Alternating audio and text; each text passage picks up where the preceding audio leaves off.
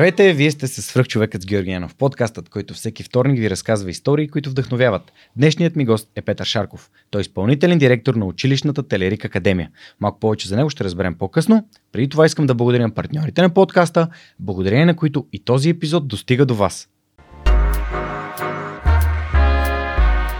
Преминаването на свръхчовекът с Георги Янов към видео нямаше да бъде възможно без подкрепата на Динафос. Затова с Монката искрено ги препоръчваме като място, на което можеш да намериш продукти и решения за фото, видео, бродкаст и кинооборудване, както за любители, така и за професионалисти. От създаването си през 2003 година екипът на Dinafoss има една основна ценност – да работи за клиентите и за общността. В техния шоурум или по телефона ще получиш качествена консултация за това как лесно и изгодно да оборудваш твоето студио. Разбери повече на dinafos.bg. Използвай промокод SUPERHUMAN21, за да получиш свръхчовешка отстъпка. Ако развивате стартиращ бизнес и имате нужда от цялостна бизнес стратегия и финансиране за устойчив растеж, Новатор България са хората, които вярвам, че могат да ви помогнат. 5 от 10 компании, на които Новатор помага, получават успешно финансиране от инвеститори, а през миналата година три стартъпа получиха директна инвестиция от Новатор. Присъединете се към успешните компании, на които Новатор вече помогнаха, като CloudCard, Recheck, Travel by Electric, ProLaspos и Relaxify. Научете повече на novator.bg. Шарков, радвам се, че сте днес. Благодаря, че приема моята покана а, и За се радвам днес а, да си поговорим с малко закъснение, че пак а, като един отговорник за техниката налична в студиото се оказа, че съм пропуснал нещо много важно, именно да имаме камери на разположение. Така е трябвало да стане.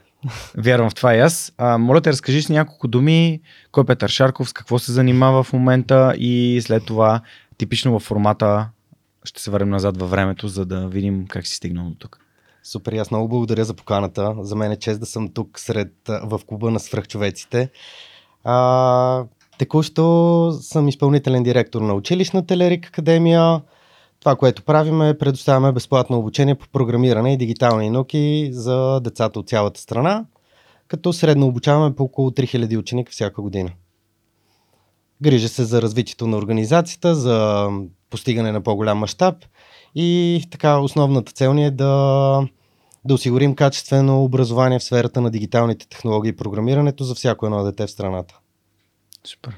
Тоест, ако започнем отзад напред, нали, слизате към по-младите хора, които искат да разберат повече за дигиталните науки и възможностите, които дигиталният свят създава.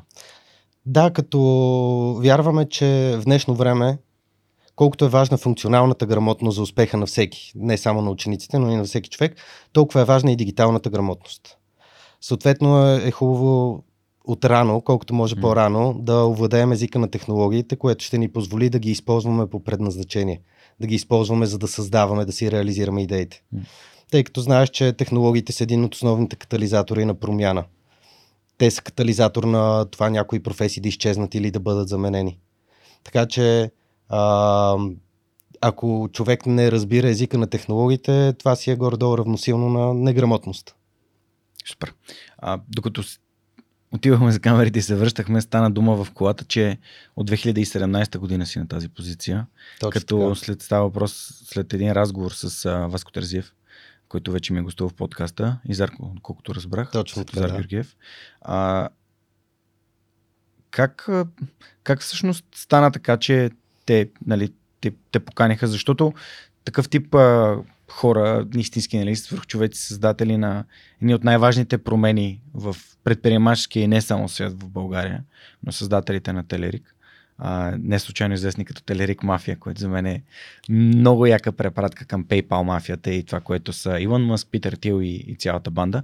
А, са си дали сметка за не само за това, че трябва да се обучават хора за компании като Телерик през самата академия, ами и за учениците, които някой ден ще станат студенти и млади хора, които ще търсят поле за развитие. Та, разкажи ни си някои думи за това как, как стана и после ще те върна назад във времето вече. Супер.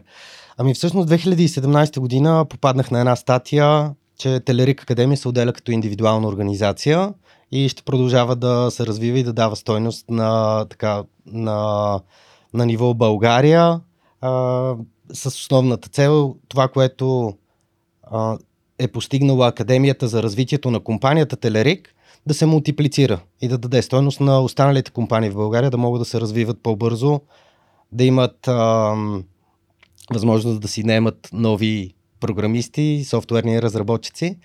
Съответно, тъй като с а, Светозар и с Васил, Зарко и Васко се познаваме още от годините на предприемачеството, когато създадохме Start It Smart. По-късно ще разкажем за това.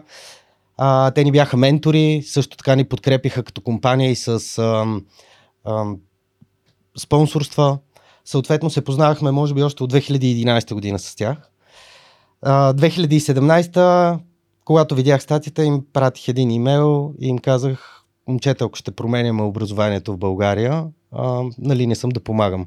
Тъй като за мен образованието е страст. Аз осъзнах, че това е нещото, в което мога да дам най-много стойност, поне за момента. Писах им, те ме викнаха на среща, поговорихме си и всъщност тогава ми разказаха, че има ам, школи по програмиране за ученици още 4, 5, 6 клас в 11 населени места в страната. Аз не знаех за това. Ам, също така имаше и курсове в София, пак за ученици.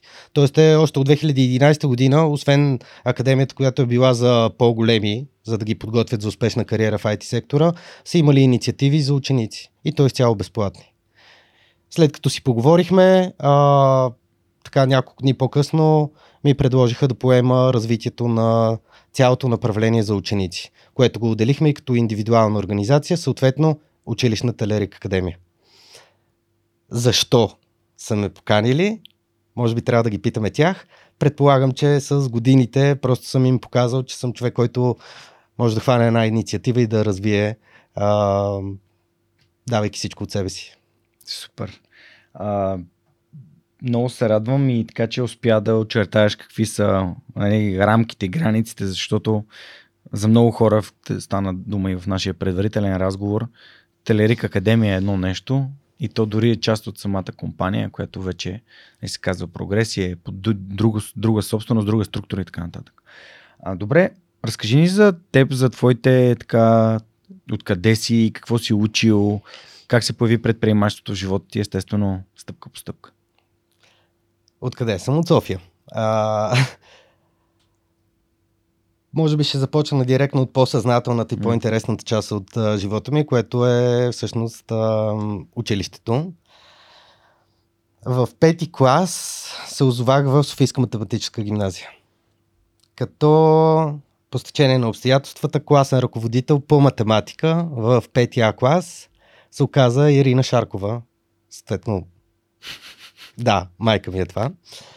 А, и от тук нататък може да си представиш какво, какво означаваше за мен 5 и 12 клас в СМГ. Тоест ти си останал в СМГ след 7 клас? Е, има ли мърдане? Разбира се, останах. А, харесваше ми математиката. Също тя майка ми още от а, по-малък така ме подпирала в тази посока, защото още втори, трети клас ходих на курсове по математика в СМГ. Дали е било собствен избор, не е ясно. А, важното е, че математиката ми харесваше. И така в пети клас попаднах в СМГ с класен ръководител майка ми. Съответно от 5 до 12 клас може да си представиш колко а, извинителни бележки за отсъствие съм давал. Нула. И колко родителски срещи съм имал всяка вечер. А, което беше хубаво, защото не ми се натрупваше. Нали, родителската среща си беше всяка вечер. Имало е нещо в училище, дай да го обсъдим. Така де, а, отвъд забавната част, а, разбира се, имаше и така а, странни а, коментари, не само към мен, но и към други а, мои съученици, които също бяха в СМГ и техните майки пък преподаваха, било то по биология, по литература или по нещо друго. И тогава имаше и а, вестник СМГ, където е, един от вицовете, който споделиха, беше ам, парашутист ли си? Не, но майка ми е класна. Дали е бил насочен към мен?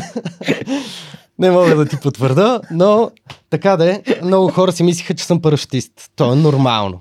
Нали, попадам в пети А клас в СМГ и майка ми ми е класна. Фактите са такива, че на мен математиката ми харесваше и от 5 до 12 клас съм ходил на, мисля, че на всички състезания в България. Успях да стигна и до състезания извън България. Ходил съм на, а, в Хонг-Конг на състезания по математика mm-hmm. и в Румъния. Mm-hmm. Така че А, математиката определено ми допадна и това беше единственото нещо, което ме спаси да оцелея в СМГ, защото ако там не ти харесва математиката, определено трябва да излезнеш максимално бързо. А, имаш средно по 8-10 часа на седмица математика, включително школи, които са за състезатели, така че средно по 12, 15, 16 часа всяка седмица математика. А, определено това ми даде много стойност. Определено имаше много позитиви, защото нашия клас стана много спотен. В смисъл бяхме много силен клас. А, може би защото а, майка ми беше класна и аз ограничавах, а, така да се каже, моментите, в които може да тръгнем настрани и целият клас да отиде в съвсем друга посока. А, супер спотен клас, много динамичен. В А клас, след седми клас се оказахме 8 от 10 състезатели по математика. Mm-hmm. Тоест ние си бяхме супер отбор, постоянно се съревновавахме кой до коя задача е стигнал, докъде сме. Аз съм до 73-та, аз съм до 94-та. Защото математиката, не, нали, не знам, за някои хора си представят, че се учи математиката с решаване по 2-3 задачи от тип. Ние решавахме по 200-300. Нали, това е единствения начин да научиш математиката. И, и така, оцелях в СМГ. Разбира се, след това на къде на къде ще продължа с математика. Какво да правя с математика? Ми дай да запиша приложна математика в Софийския. За да видя къде да приложа тази математика. Дали аз все още си мисля как ще я приложа. Дали ще стана банкер, статистик или нещо друго. А, и така се озовах в факултета по математика и информатика, приложна математика, като хубавото беше, че горе-долу а, знаех материала почти до втори курс на нас ни трябваше. Ние учихме в СМГ, за да се справяме на състезанията, трябваше до 8-9 клас да знам материала до 12. Защото ако се явиш на, на, на Международна олимпиада по информатика, тя е 8-12 клас, т.е. има материал от всички теми. Така че ние вървяхме с 3-4 години, даже и повече напред. Много нестандартни задачи, много теми, които засягаме в факултета. Така че ми беше сравнително лесно, приятно и така ми беше устроено мисленето, че аз търсих решение на всяка задача. Нали, дори да е супер сложно, дори лектора в ФМИ да ми да не разбера нещо, после сяда вкъщи и се опитвах да го разбера. Просто така ми беше устроено мисленето. Исках да разбера решението на всяка една задача. И вече в ФМИ нещата много се, така там, там много се обърнаха нещата и всъщност а, благодарение на едни приятели, се потопихме в сферата на предприемачеството. Ако искаш, мога да продължа да разказвам в тази посока или ако имаш въпроси не, от продължавай. детството ми до тук, мога нали да... Не, не. Само искам да, да те питам, коя година си роден? 8-8. А, окей. Добре. 88 като учих с 87 Тръгнах на 6. Защо? Не ме питай, нямам идея. Това може не е твое решение. Може би е трябва, не е било мое решение.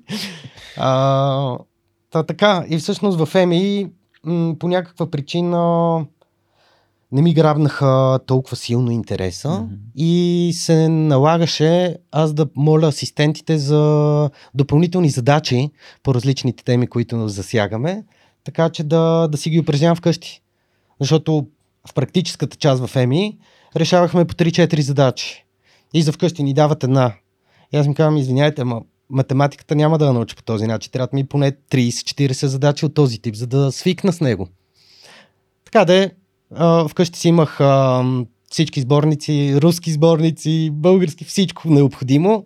Набавях си задачите, но интересът започна да ми намалява. Нали, е, тази а, амбиция да съм състезател, да съм най-добрия, започва да отслабва в един момент в, а, в факултета. И по стечение на обстоятелствата а, реших да поработя малко. Това се случи 2009-2010 година. И къде ще работя? Къде ще работя? Ми в банка, да пробваме как е положението в една корпорация. И това беше първата ми така по-официална работа с трудов стаж. Банка.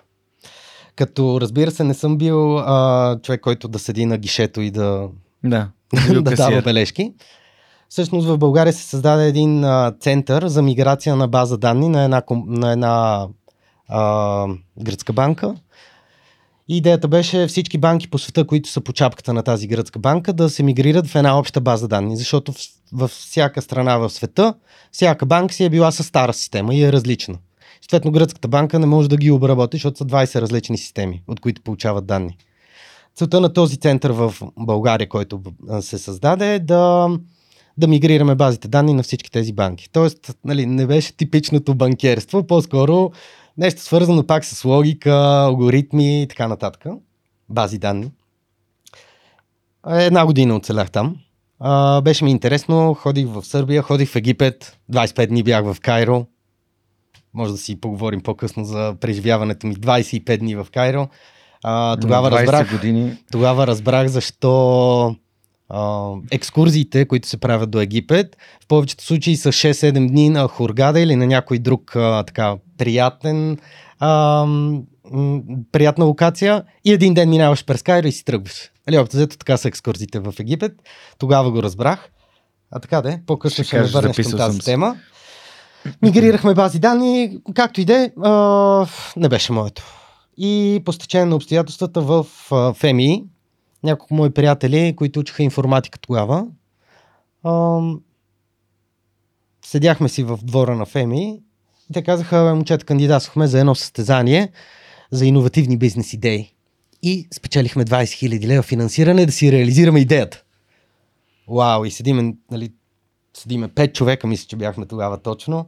Седим в двора на ФМИ гледаме се, нали, момчетата ми разказват, викам, това е страхотно, браво. Нали, а, знаете ли как да реализирате тази идея? Ми не, нямаме никаква идея. Нямаме идея как се стартира бизнес. Какво е изобщо това стартиране на бизнес? Но може би сега е момента да се научим. И тогава ни прещрака и се запалихме по предприемачеството. До тогава, може би, много хора а, си представяха предприемачеството като строителните предприемачи. Нали, класиката. Ще строим. Не, няма да строим всъщност предприемачеството се оказа нещо съвсем различно. Това е начин на мислене, това е начин на живот. Всеки от нас може да е предприемач, а, дори да е в компания, дори да е на, на каквато и да е позиция, той може да бъде предприемач, предприемчив. Когато има проблем, просто да го реши, да търси решение. Както и да е. Казахме си, добре, аз ако мога да ви помогна с нещо, ставаше въпрос за софтуерен продукт. Разбира се, аз в приложната математика не бях толкова а, задълбал в програмирането. Минавал съм през програмиране, учил съм доста неща. Не беше също толкова силно а, изявено при мен като интерес. Но момчетата започнаха да кодят, да правят софтуер. Имаха 20 000 лева. Вау, студенти. Нали, всичко изглеждаше перфектно. Въпросът беше, че никой не знае как се стартира бизнес. И си представяш как в ФМИ, хора, които учат математика и информатика, в рамките на няколко месеца трябва да се сблъскат с какво е това маркетинг, какво е това продажби, какво е това комуникация, какво е това да направиш хубава презентация, да си представиш продукта, да намериш клиенти. И защо как се стартира бизнес? Четоводство, милиони теми. Съответно нямахме никаква идея от тях. Бизнес план. Бизнес план. 8 страници, нали, написано всичко сметнато и няма грешка, ще излезнат сметките. Няма бизнес план, нали, осъзнахме после, че всъщност говорим за бизнес модели. А, и, и тогава се запалихме страшно много. Запали ни си искрата. И си казахме, добре, почваме да се учим сами. Ще се събираме в ЕМИ, в клубчето с компютри, където ни го предоставиха от а, факултета. Ще събираме и ще си говорим и ще си четем заедно, ще си учим какво е това предприемачеството.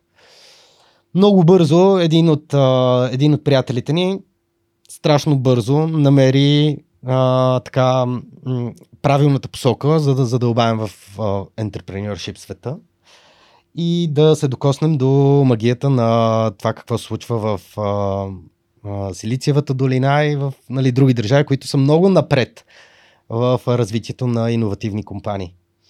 И съответно попаднахме на, на Lean Startup методологията, попаднахме на Business Model Canvas и попаднахме на Стив Бланк, Customer Development, Product Development, съвсем друг начин по който се развиват компаниите. Нали? Не тръгваш с всички домейни, маркетинг, продажби, не имаш 10 човека и започваш бизнес при положение, че си на ниво идея. Не, започвате двама, трима, четирима човека и тази идея се опитвате да и намерите кой би платил за продукта, който ще създадеш. Още дори не е създаден. Може ли да го продадем това нещо на едно лище или на презентация? Или на в един разговор? И там се запалихме страшно много. Започнахме да четем книга след книга. Четем книгата, събираме се в клубчето, рисуваме по дъската някакви модели, това е така, това е онака. Халхабер си нямаме идея, но почнахме да дълбаем страшно много. И си казахме, в един момент си казахме, добре, ние тук сме сега 5, 6, 7 човека, дълбаем в тази сфера. Много е важно да измислим как да го практикуваме и е много важно да измислим как това, което в момента нас ни запали искрата да живеем и от сутрин до вечер аз да ставам и да мисля за това нещо, да го предадем и на другите млади хора. Защото осъзнахме, че повечето хора са с капаците, затворени, образование, образование, образование до 27, ако трябва да учиш, после да започнеш първа Учи, работа. за да не работиш. Да, втора, трета работа на 45 се осъзнаваш, че всъщност си имал гениална идея, която е можела да бъде реализирана много по-рано. Така да, решихме да отваряме очите и на другите и ние да се научим да почнем да създаваме някаква добавена стоеност, която да стига и до останалите хора в обществото. И си казахме, добре, официално ние сме клуб по предприемачество. Start it smart. Нали? Стартирай Ум. смарт. Стартирай умно. Си казахме, добре, какво трябва, нали, с какво да започнем, какви проекти да реализираме.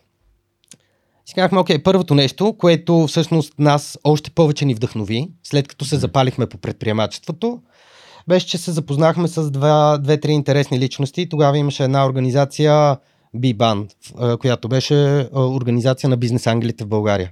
Малко хора, една шепа хора, които са уникални предприемачи. А, свързахме се с тях, направихме си няколко срещи и почнахме да си говорим. И се оказа, че има много успешни хора в България в последствие, които а, с удоволствие ще ти споделят опит, ще ти споделят през какво са минали те и ще ти, ще ти запалят искрата, ще те вдъхновят. Си казахме, страхотно, тези хора страшно много ни вдъхновяват и ни нахъсват ние да продължаваме да го правим това нещо. Дайте да правим събития. Събития, по време на които да каним успешна личност, която не да си представи продукта или услугата, а да си разкаже историята. Откъде е тръгнал, през какво е минал и как е успял, колко пъти не е успял, колко пъти е успял. И започнахме с такива вдъхновяващи истории, събития, които в началото ги се случваха в факултета. Впоследствие Софийския ни даде аулата и проведохме страшно много събития в аулата на Софийския, която нали, самата сграда на Софийски си е създадена от сериозни предприемачи. А, така че беше страхотно. Две, имали сме събития с по 150, 200, 280 човек. Пълен капацитет.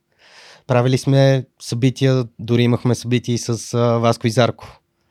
А, мисля, че 2011-12 година. Правили сме събития с а, Петър от Кеос. А, правили сме събития с а, Маги Ховаджан. С страшно много хора, а, които идваха и си разказваха историите. Невинно, спокойно, без а, нали, някакви такива специални неща, подготвени. Просто си разказваха как и през какво са минали и как са успяли в България. Тези събития ги кръстихме с Successful Inspirational Stories. С истори. А, започнахме с тези събития и в следващия момент се оказа, че доста млади хора идват и се вдъхновяват, запалват си и си казват, ама аз имам идея, и аз имам идея, обаче не знам откъде да започна. Както бяхме и ние, нямахме идея, седяхме си в двора на Феми, нямахме идея откъде да започнем. Си казахме, добре, дайте да направим състезание, в което да провокираме хората да кандидатстват само с идея. Без бизнес модел, без план, без, без нищо. Само бизнес идея. Просто да си споделят идеята и да направим това състезание а, така, че да им дадем възможност да се презентират, да се представят и защо не след това да им помогнем да си развият тази идея, най-малкото да тестват, дали би била успешна или не. И така създадохме състезанието, което в началото го кръстихме Idea Challenge. Идея. По време на първото състезание, когато презентирах хората, а, мисля, че имахме 15 или 18 отбора, единични или по двама-трима, презентираха си идеите, имахме избрано жури, хора, които ни така ни подкрепяха и всъщност а, ни бяха ментори, защото се оказа, че ам, много ам, успешни хора в България, които са шефове на компании, нямат нищо против да седнат с теб и да си говорят. Въпреки, че не съм си го и представил. На кафе или на нещо друго. И тези хора ни се радваха супер много.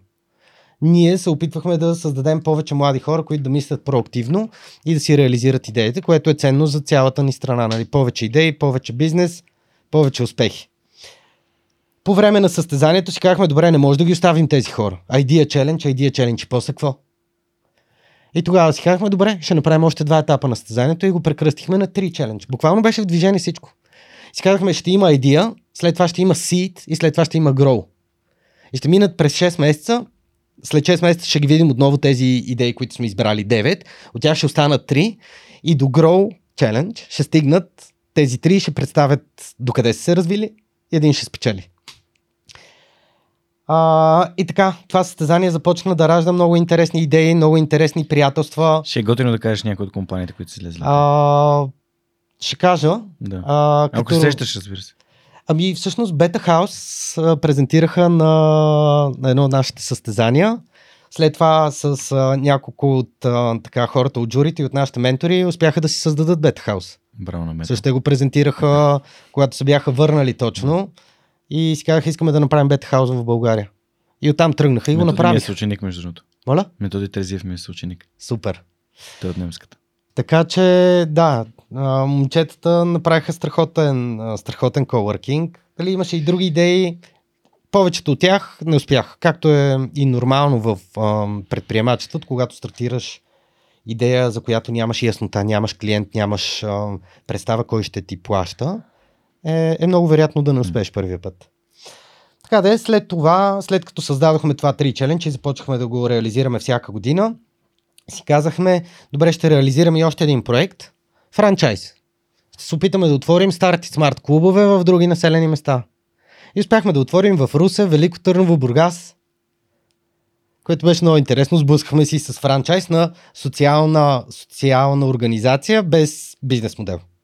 Има и предвид, че през това цялото време, дори в Старти Смарт са минали може би над 50-60, ако не и повече, а, мембъра, членове, които бяха там, учиха се, реализираха проекти и не изкарваха пари.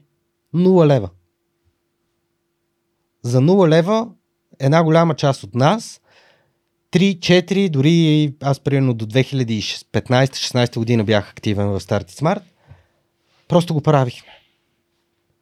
Имахме спонсорства и средно за едни 20 на хиляди лева на година реализирахме 9 събития, 3 челендж формат, правихме франчайз и организирахме всякакви други неща за 20 хиляди лева. За целия екип. За всички, да. Никой не е взимал пари от Как организацията. Как живеехме? Както ни каза един от менторите, вие готови ли сте да живеете на банички и боза следващите 5-6 години? ние се изхилихме, разбира се, какви банички, каква боза, нали? Имаме си спестявания, ние сме студенти. Никакви спестявания, край всичко приключи. Бяхме на банички и боза. Това беше. Е, нали? А, но стоиността, която натрупахме всички в Starty Smart, а, ни помогна да се реализираме много успешно в последствие. Когато ние създавахме Starty Smart, имаше още една активна организация в сферата на предприемачеството. Това беше Стартъп фундацията. Ние се познавахме с тях много добре и гледахме да си балансираме кой какви проекти прави и реализира. Искахме да вдигнем средата на крака. Да покажем на успешните българи, които ръководят страхотни компании, че има други млади хора, които искат да стартират не на 40, ами на 20, 25. И, И, и можем да им помогнем. И обратното. И обратното, да разбира се. на младите, че има успешни. Точно така. А, съответно, отворихме тази среда и тези успешни а, шефове на компании започнаха пък и те да си говорят един с друг. Отвориха се и фондовете и Леван и Hub. Това беше много добре дошло, защото една част от нашите компании покрай нашето състезание, което в последствие, между другото, го превърнахме в първия преакселератор на Балканите и като цяло в Европа. Преакселератор. Само идея. Обясни какво прави Дефинирахме, да. А, идеята на акселератора е, че ти отиваш с идея, която вече трябва да има някаква валидация и ти дават пари, взимат ти процент. И ние си казахме, окей, ние ще направим преакселератор. Тоест, идваш с идея, не ти взимаме процент, не ти взимаме нищо и в рамките на 3 месеца ти помагаме тази идея да стигне до, ако може, до ам, problem solution fit. Тоест да си валидираш идеята дали изобщо има потенциал, да направиш прототип и да се опиташ да го продадеш. В 3 месеца. Намирахме си партньори, които да ни дадат зала, в която да събираме тези стартъпи. Събирахме ги на едно място, като сме имали едната година, бяхме в а, мола в а, центъра до, до хотел Хемус.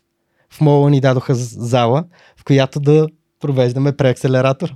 Безплатно. Всичко безплатно. Продължаваме с 20 000 лева на година да ги правим тези неща. И идваха при нас а, хора с идеи, влизат за 10 седмици казарма, Customer Development, Product Development, бизнес моделиране, а, как да направиш интервюта с хора, за да си откриеш продукта, Customer Discovery. Страшно много теми в рамките на 10 седмици. Оттам излезнаха също интересни стартъпи, примерно Dextrophobia Rooms. Момчетата е ги познавахме от Феми още. Алек ми е гостувал още 2017. Страхотно. С тях се познавахме още в Феми на ниво карти, бири и така нататък. А, една-две години те ни разказваха за идеята с такава стая да направят. Но го отлагаха. Дойдоха в преакселератора, за 10 седмици отвориха прототип, първата стая. Играл съм я. Първата. Страхотна е.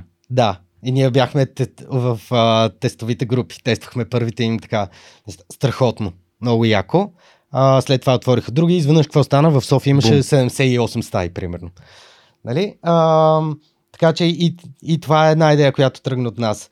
От а, хора, които са били членове на Start It Smart, също тръгнаха страхотни идеи. Enhance V. Може би се познаваш с Волен и Зорката. Волен ми е гостувал. След това Жорката си направи Nobel Hire. И той ми е гостувал. А, други хора от Start Smart си направиха един стартъп, който беше в началото свързан с а, а, аматьорския футбол, да може също да си да сложат камери, да си направят записи и да може ти след като си вкарал с задна ножица mm-hmm. в приятелски матч с а, твоите съученици или приятели, да можеш да си изрежеш този кадър и да си го пуснеш. Join the players. Окей. Okay. Това може би Join the players. После мисля, че един друг стартъп. А, Антон Ценов и Николай Андонов. Окей. Okay. Така, те после започнаха и за други неща да се занимават. Хубавата новина е, че всички, които минаха през Start Smart като членове и всички, които минаха с а, идеи и стартъпи през нашите проекти, се реализират страхотно в момента. Било то дали продължават със собствен бизнес или са изпълнителни директори mm. на различни институции и компании или са страхотни в сферата, в която си се намират. Просто всички се развиват супер динамично. Това носи супер голямо удовлетворение, нали? Огромно. Да знаеш, че имаш принос към средата е по този начин. И то за 0 лева. И, да, и всъщност вие реално сте пионери на този тип мислене, според мен, а, защото свърх човекът реално от 2016-та нали, подема тези идеи за, от, по, по моя си начин. Нали? Да. Абе, тук има едни успешни хора, аз общувам с тях, защото да не започна да разказвам историите. И едно събитие на Started Smart всъщност на мен също много ми помогна. А, и то беше а, мисля, че Дени Тюфекчиева го организираше. Дали беше на Start It Smart или беше на... Или е на Able? Не, не беше на Able, не, не. Мисля, че беше на Start It Smart. И, и, и вътре гостуваха четирима или петима души. Дани Георгиев от Айрис. Ам, Той Теди беше Амова, в преакселератор. Теди Амова. А, от а, тогава имаше собствена агенция, сега е в СМИЛ още някой. Ам, Любо Янчев. И си спомням как седи си говоря с тези хора и ги каня на подкаста. Аз тогава имах един епизод, два. Даже може би, може, не знам дали може би съм имал един епизод. И ам, всъщност подкаста реално има точно тази мисия да разказва тези истории. И... Това е страхотно, защото първата стъпка на, при всеки е някой да го вдъхнови, да му запали искрата вече като ти я запали искрата, е хубаво mm. да има и следващата стъпка.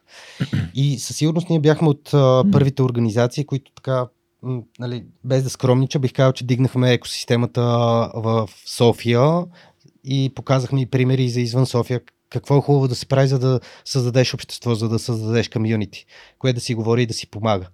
Разбира се, след това влезнаха фондовете с инвестиции, което беше страхотно, за да продължат стъпките, защото ние нямахме финансиране. Впоследствие така се завъртяха нещата, излезнаха и много други инициативи, нали, включително а, цялото комьюнити, което се изгради около Able. А, нали, страхотни хора, които също се запалиха страшно много по предприемачеството. Оттам се появи и Nine Academy на Байчо Георгиев. Предполагам. Байчо го познавам, да. Може би да. трябва да го поканя и него да ми гостува. Байчо защото... с други, нали, там също колеги, те си направиха Nine Academy.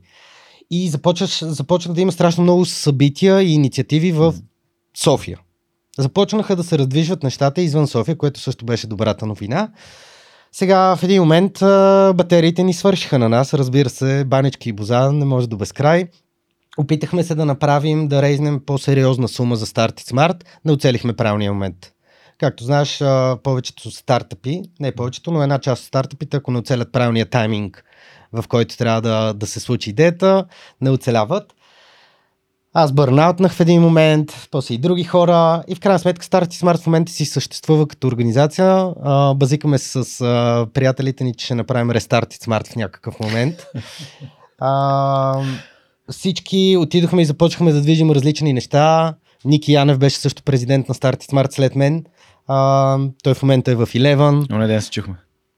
Всички се развиваме и страхотно. И той в подкаста. А, С Лино се запознах през Кубхаус. Лино също, Иво Василев страхотни хора. Наистина, ам, това, което получихме в рамките на 5-6 години покрай Start Smart е безценно. Натрупахме страшно много контакти. Наистина страшно много контакти с а, успешни хора в България, на които мога да им звънна и да ми отделят време. А, натрупахме страшно много опит, практически. Ние се научихме сами да ги правим тези неща. И имахме и сериозен импакт видяхме как много хора около нас също се развиха и се задвижиха. Започнаха да търсят решения на проблемите. Спряха да мрънкат и започнаха просто да подобряват средата и останаха в България, mm. което е още по-хубавото.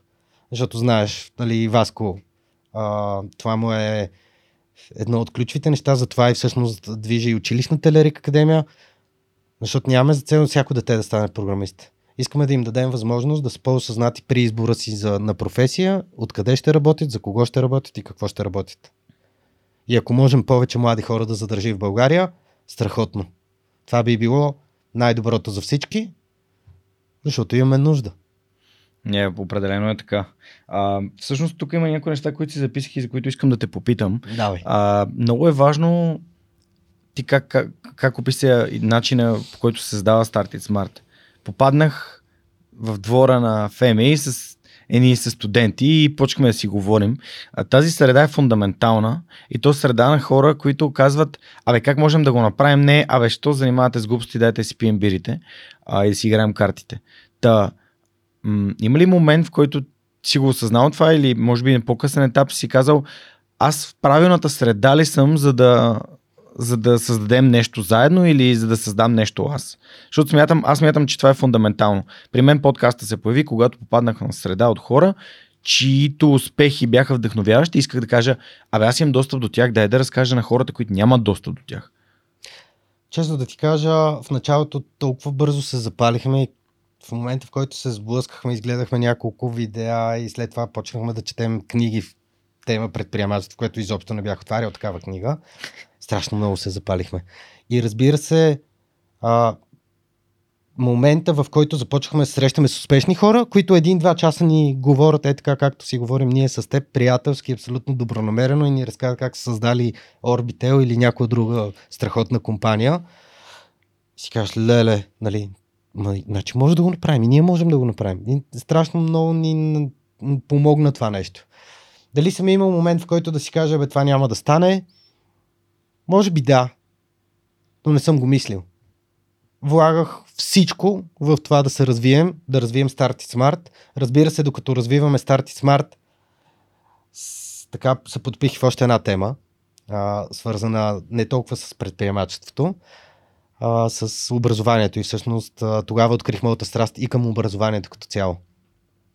Защото се оказа, че трябва да прочетем страшно много и да натрупаме страшно много информация, за която не знаем нищо. И тогава осъзнахме, че имаме да четем много. И да гледаме много. И да практикуваме, разбира, след това прочетеното. И пак един от приятелите ни, с който създавахме клуба Start Smart, попадна на техники за по-бързо четене.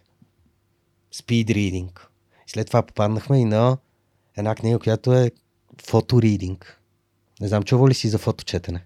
Ам, мисля, че съм гледал видеото на този пичага в YouTube. Един по-възрастен човек, който говори за фоточетенето. Не знам как се казва. Да, Пол Шили, мисля, че Мисля, че Пол Шили, да. Така, той написа книга. Да. Беше, След това знам за Джим Куик, нали? Да.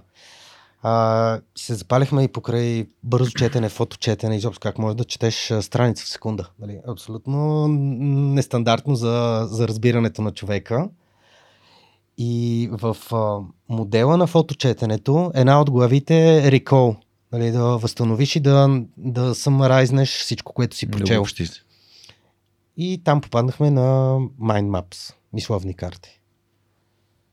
И мене с моят математически мозък, който е подредено всичко да е в булети и да е само с къси думи, без да изпадам в дълги детайли. А, странно, но ми допаднаха мисловните карти. Там имаме цветове, картинки. Си викам, абе, това е много интересно. Я да видим какво е. И задълбахме в мисловните карти, Mind Maps. И се оказа, че си има човек, който ги е измислил, Тони Бюзан. После се оказа, че а, всъщност тези мисловни карти не са просто един инструмент за генериране на идеи, както 99% от хората си представят, че мисловните карти са в а, техниките за брейнсторминг, за генериране на идеи. Не. А, оказа се, че всъщност мисловните карти са естествения начин ние да си водим записки. Мисловните карти са инструмент, който може да ни подобри паметта и креативността между 3 и 5 пъти, ако не и повече. И задълбахме страшно много в това. Почвахме да четем за мисловните карти. Мен ме грабнаха мисловните карти, нали? И бързото четене, но есенцията беше в мисловните карти. А, и се оказа, нали, че си има човек, който си ги е създал и си е написал над 100 книги. Тони Бюзан, бил е консултант на Майкъл Джексън по креативност. И какво ли не е правил? Този човек е дълбал в всичко свързано с мозъка от 60-те години насам. Как работи паметта, креативността, защо забравяме, защо запомняме, какво забравяме и какво запомняме. И така нататък, и така нататък. И всъщност а, си казахме, абе, тук има бизнес ниша. Дай ще правим обучение на хората да учат по-бързо и ефективно. И си създадохме с двама от приятелите ми в uh, Start Smart. Решихме, че и ние ще практикуваме още повече предприемачеството. Не само да се организираме събития, ще си направим компания. Mind Mapping. Компания за ускорено учене и мисловни карти.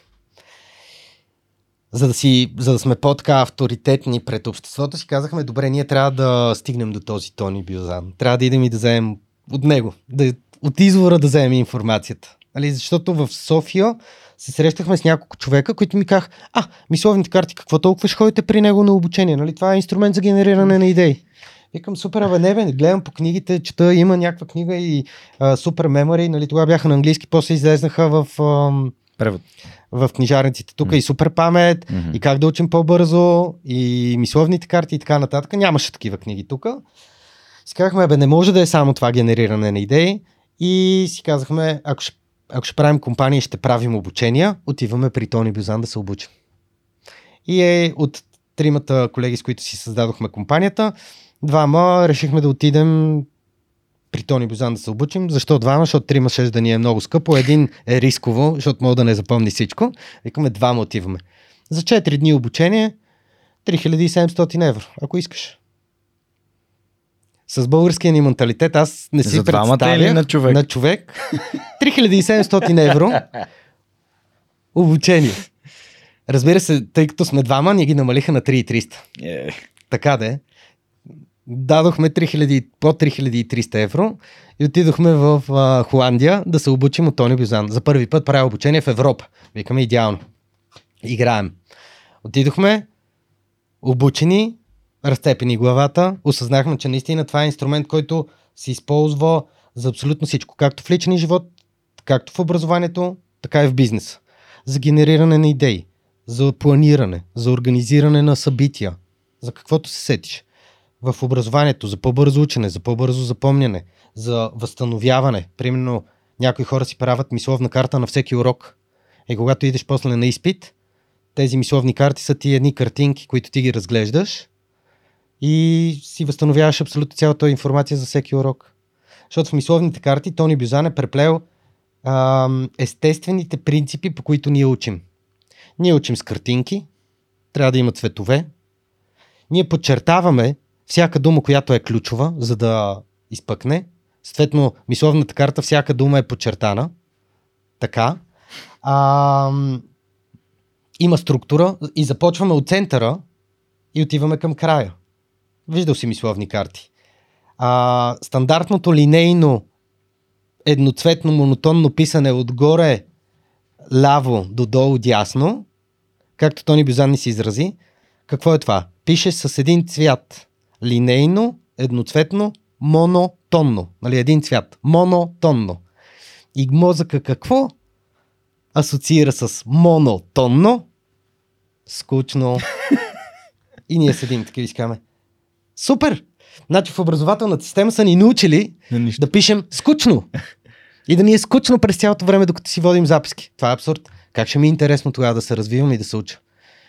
И се оказа, че наистина мисловните карти, примерно в Сингапур, мисловните карти са в ежедневието им. В университети, в училища, навсякъде ги практикуват. Защото това е естественият начин да водим записки. И мозъка предпочита този начин на водене на записки. Така де, Тони Бюзан, върнахме се, започнахме да правим обучение по мисловни карти. Насочихме ги към бизнес. Чакай, искам само ти върна Да. един въпрос. Ам, в България малко или много доскоро доста често разсъждавахме на тема Абе, няма ли го безплатно, не мога ли да си го сваля от някъде? А, аз много харесвам един цитат, че плащането е поемане на отговорност. Вярваш ли в това?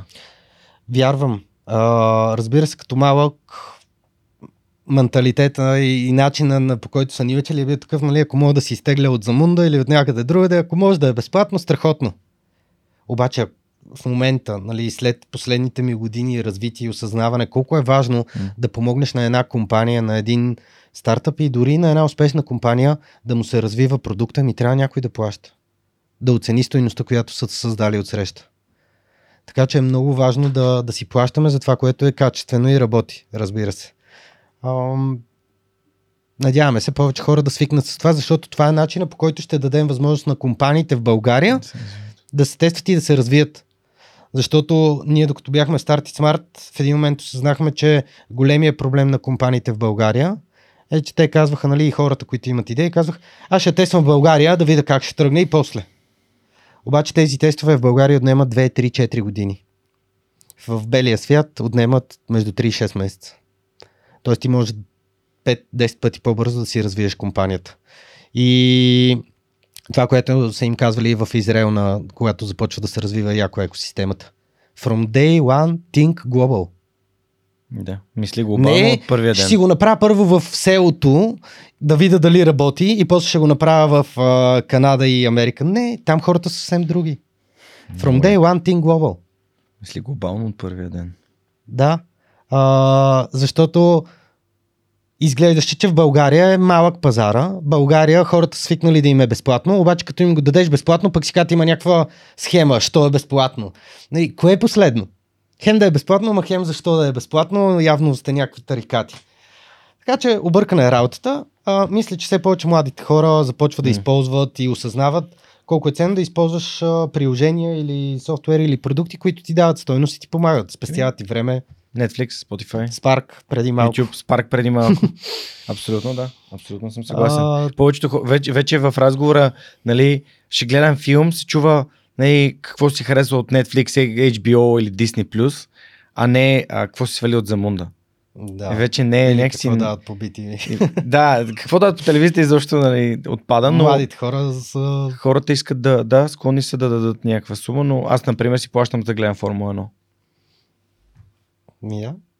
И това смятам, че и съм решил, Като че... малък гледах много Формула 1. Да. Последните години не, не стигна там. Доста се промениха нещата, но като малък всяка формула. Да, та, а, тук те питах за плащането и поемане на отговорност. Ти тръгна да казваш за това как сте прилагали ам, Тествахме мисловните карти, за да мисловните карти открием в предприемачеството.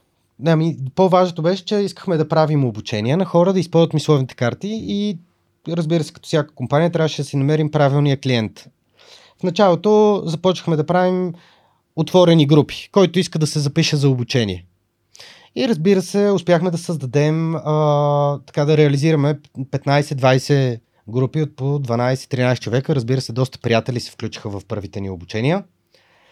А, в един момент се изчерпахме. Защото се оказа, това още един ментор ни го сподели, че ние се опитваме да продадем на хората си го представи така. Опитваме се да им продадем бор машина, с която те да си пробият всички дупки а, и да си закачат всички картини в къщи. А се оказва, че хората търсят по-скоро някой да им закачи картината на стената. Те не искат инструмента, с който ще си направи всички дупки в къщи, той иска някой да му даде картината на стената. Тоест, вие продавате образование, а хората имат нужда от решение. Да, да имат ед... нужда от едно решение. Аз им давам инструмент, с който могат да си решат всичко. Да. Да са по-креативни, да са по-щастливи, да учат по-лесно. В момента го имам този проблем с, а, нали, започвайки не знам дали знаеш за Repulse, нашата идея от Able активатор, излизаме Да. с нея, за устройство против, което ти помага да не хъркаш. И Супер. веднага хората казват, ама чакай сега, какви са причините за хъркането, защото идваш назад. Ами наднормално тегло, алкохол и цигари, нали, това са трите най-големи, Да. като изключим нали, дефекти в носната кухина, нали, говорим Следици за... така нататък, Да. да. А, и, и ти си казваш, добре ми, тогава да помогнем на хората да... Ами чакай, аз идвам от фитнес бизнеса и в фитнес бизнеса там няма човек, който... Нали, хората, които постигат резултати, са хора, които инвестират в образование. Но те са тези, които искат да си да разберат бормашина, нали, как да се създадат бормашина, за да може да си дупчат навсякъде, като им трябва. Да. Обаче тези, които искат да пият чайчета и да взимат добавчици, които да им слагат килограми, нали, не стигат далече. И точно, Точно това е. Човека търси решението и ние решихме дали можем да дадем нещо, някакво малко решение към този проблем. Така че много добре разбирам какво ми казваш. Образованието се продава трудно. Да. Трудно и се продава само на хора, които имат осъзнатата нужда, че този инструмент им трябва, им е потребен и знаят как да го използват. Точно така. Ако нямаш осъзната нужда, ти трябва да я създадеш. Нали, това е сложното понякога в стартирането на иновативен бизнес, че ти трябва да научиш пазара, че имат нужда от твоя продукт или услуга. Така де, а, след като се изчерпахме с такива отворени рандом школи, в които който иска кандидатства, то просто хората не осъзнават, че имат нужда да учат по-бързо, да им е по-лесно и така нататък. Започнахме да правим и корпоративни обучения на няколко компании, направихме на цели екипи, креативност, а, генериране на идеи, доста интересно, доста приятно. След това направихме и обучения в няколко частни училища, като обучихме екип от преподаватели да използват мисловните карти в преподаването и в ученето. М. Така че има и няколко училища в страната, които използват мисловните карти активно с децата.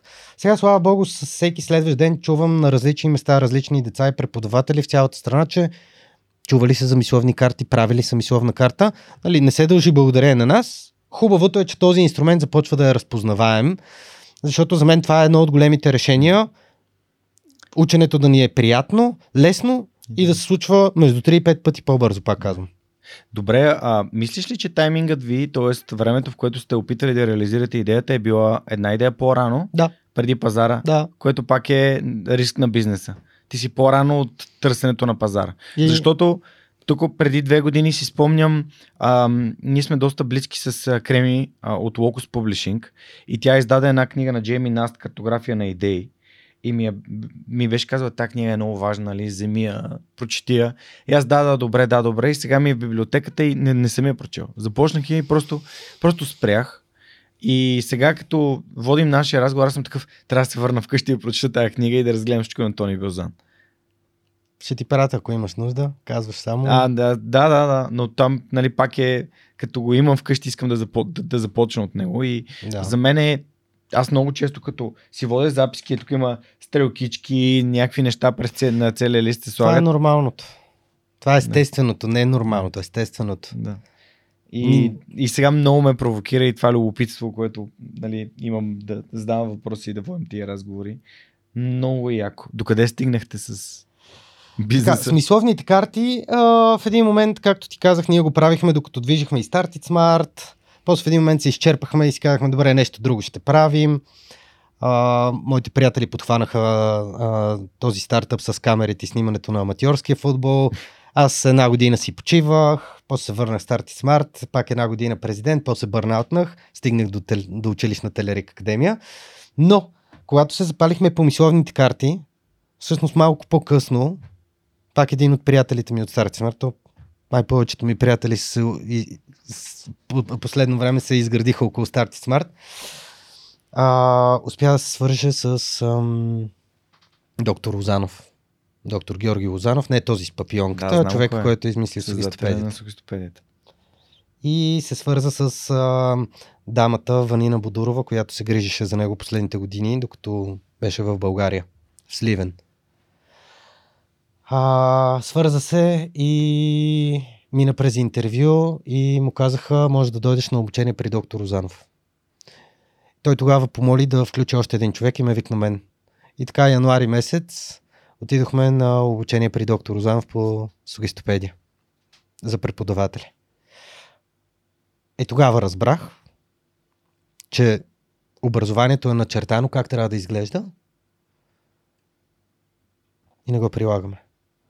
И всъщност доктор Розанов е начертал абсолютно ясно как изглежда образованието, така че да е ненасилствено, така че да е щастливо, така че да е интересно, така че да те провокира да се развиваш. Много техники, свързани с бързото учене, фоточетене, ускорено учене, стъпват на принципите на доктор Розанов. И всъщност образованието може да е страхотно. И децата да са безкрайно щастливи, когато са в училище. Обаче, кой иска умни, грамотни, щастливи любопитни. деца, любопитни. Маля, те ще създадат проблем, те ще искат само да променят. Нали, на времето хората са имали нужда от вагончета. Много вагончета с няколко локомотива. И да, имали сме нужда да излезнат 10 000 вагоностроителя, 10 000 шивача, 10 000 чистача, 10 000 еди си какви си. Ама в момента това не е реално. В момента всеки може да е какъвто иска. Професиите се променят, всичко се променя. Не можем да стъпваме на образованието от миналото. И вече когато минах през доктор Розанов, късмет имах, че бях една от последните му групи. А, осъзнах, че образованието е нещо, което ме влече страшно много и искам да, да помогна да се случва по, по правилния начин, да хората да са щастливи, когато се обучават. И да имат желание да се обучават. Защото това е първо и преди всичко. Образователната система, за да работи, просто децата трябва да ходят с огромен интерес. Трябва да имат огромен интерес за знания. Да се учат, да, да вземат и това, и това. Ако го няма интереса, се та. Ти ако нямаш интерес да правиш интервю с мен, аз мога да ти говоря каквото искам, ти няма ме гледаш дори. Няма да ми задаваш и въпроси. Така че интересът е много важен, нали, за да те запали, за да ти запали и да ти качи мотивацията. Защото мотивацията също е интересно нещо. То е, а, то е като термометър. Ти не мърдаш мотивацията. Мотивацията се мърда, когато мърдаш важността и увереността на един човек. Ако ти си уверен в някаква тема и ти е важна за теб, мотивацията ти е висока. Ако ти се чувстваш неуверено в някоя тема, обаче е важна, пак ще имаш някаква средна мотивация, защото знаеш, че е важно. Но ако не ти е важно и не ти е а, приоритет, край. Нямаш мотивация. Така че интереса, да запалим интерес и да им покажем, че те могат да учат а, без бариери, без рамки, без измервания, без а, оценки, изпити и контролни. Все бариери, които спират развитието, спират процеса на учене. Имаме безкрайно много бариери, които могат да се махнат с една вълшебна пръчица и с промяна на отношението на преподавателите. Не ни трябва дори промяна на... Нали, трябва, но дори да не променим предметите или всичко, което учим. Ако се промени отношението на преподавателя към учениците, както доктор Розанов казваше, ако преподавателя влезне в час и излъчва, излъчва любовта, която излъчва към собственото си дете, към всички 20 или 25 деца в стаята, всичко ще е различно. Само това нещо може да направи. Огромна промяна в образователния процес. Защото ние, хората, учим и взимаме най-много от отношението на човека, от който учим. Взимаме около 10% от неговите знания, около 20% от неговите умения и 70% от неговото отношение – това е един ASK модел. Може да разгледаш knowledge, skills и attitude. И всъщност отношението дава най-голяма стойност. Не са знанията и уменията. Дори да нямам добри знания и умения, ако имам правилното отношение и интерес, мога да те запаля. Мога да съм страхотен на знания и умения, да съм доктор на науките, обаче отношението да ми е абсурдно и да не мога да те запаля. Въпреки, че съм гений някаква тема. Така че отношението, ако се промени, много неща ще се променят в образователната система и децата ще са щастливи, като си тръгват от училище. в моя любопитен мозък непрекъснато се появяват въпроси от типа на добре, де, какво, какво представлява отношението? Как, как можеш да разбереш за, или да го контролираш, или да го управляваш, или да го... И какво, какво съдържа това отношение? Какво има? И тук се връщам към нали, мои, мои си други разсъждения. То, то малко се навързва на, като, като магнити, се при, привличат някакви неща. Отношението за мен е доброжелателност, приемане и, и позитивна нагласа. Мисъл, да бъде. То е един вид начина по който, както ти каза, нали, както обичаш собственото си дете, нали, как се грижиш за хората, които са ти важни, как ги гледаш Да. И по какъв начин се отнасяш с тях. Ако гледаш или отношението ти към близките ти хора н- нали, не, не е положително, че има, има някакъв проблем, нали, има нещо за, общо, за, за обсъждане и нещо, което. А, много е странно, защото аз мислих, че ще си говорим за предприемачество, а пък Минахме и тук, предприемачество. тук образованието и предприемачеството, те реално са две части на една и съща скала. Разбира се. Защото ти започваш от интерес, любопитство и стигаш до предприемача търси решение. Тоест, трупаш тези меките умения, които изграждат способността на, да търсиш решения, не да се затваряш в кутийки. Точно така. И... и когато образователната система те научи да си отворен към света, да търсиш решения, да не се притесняваш като сбъркаш. Нали, не да те накажа сбърка, двойка, край. Ти повече няма да станеш Преписваш. в четвърти клас. А, преподавателката ми каза, ти не можеш да пееш четири. Тих бял Дунав, аз не мога да пея и си го дори цитирам. Да. Ти не можеш да пееш четири. Познай до 12 клас дали съм си мислил да пробва музика. Същия съм по рисуване. За днеска на рисунка и преподавателя ми каза, това не си го рисувал ти. Да, Познай така дали че, обичам да рисувам. така че, точно, това е за една секунда мога да ти усъкатя някакъв талант. Ето това е отношението. Нали, децата би трябвало, какво трябва да направи образователната система? Да открие таланта, талантите, нещата, в които си силен и да те насочи на там. Да задълбаеш, след това да ти каже, продължавай да дълбаеш. Нали, за да станеш мастър в нещо. Знаеш там концепцията 10 000 часа, за да практикуваш нещо, за да станеш мастър и така нататък. Това трябва да направи образователната система. Да ни открие талантите и да ни каже ходи в тази посока или в тези посоки. Нали, не да те ограничи до една. А ние какво правим? Държим децата, защото субсидията е на ниво дете. Аз не пускам детето от математическа гимназия, примерно, защото той е страхотен. Ам, има страхотно мислене и изкуство, и рисуване, прино, и музика. И вместо да му кажа, ей, отиди в музикалното. Аз ще му кажа, стой при мен. Ще се измъчиш с математиката, Музикантка, ама музикантка ще те нахрани. все пак имам една... суб- Да, музикант не храни къщата. Имам субсидия за теб. Нали, няма да стане. Така че има много... Нали, образованието да. спирам, защото има много... А, нали, много пропуски, много неща, които могат да се ремонтират и оправят. Трябва да дойдат отгоре надолу. Аз давам пример как може отдолу нагоре от учителите, без обучение. Да. Променете отношението. Имам, И няко, всичко ще се подобри. имам няколко, няколко госта, които искам да споделя за хората, които ни слушат и се интересуват от образование. На първо място а, а, Теодора Малинова, Теодора Димитрова, когато ми гостува още не беше женена, а, Ангел Георгиев от а, Знамбе, Супер. а, Иван Господинов от а, Хан Академия, Образование без граници, Жени Лазарова, а, Траян Траянов, естествено а, Жени Пеева. А, С всичките се познаваме. еми, Страхотно. няма просто. как. Тук сме и се борим точно за това да има по-хубаво образование. Разкажи ми за училищните Телерик Академии, училищната академия Телерик. А, какво правите, къде сте, а, дай някакви конкретни примери, добри, нали, добри партньорства в различни градове, спомени. Просто за да придобием представа какво, как това нещо, за което си говорим сега, нали, Супер. се прехвърля в, в бъдещето на България, защото това, това, е, това са децата. 2017 година, като се присъединих към екипа, ам, присъствахме с около 36 школи извън София, общо около 40-45 школи и имахме в 11 населени места тези школи се случваха. Ам...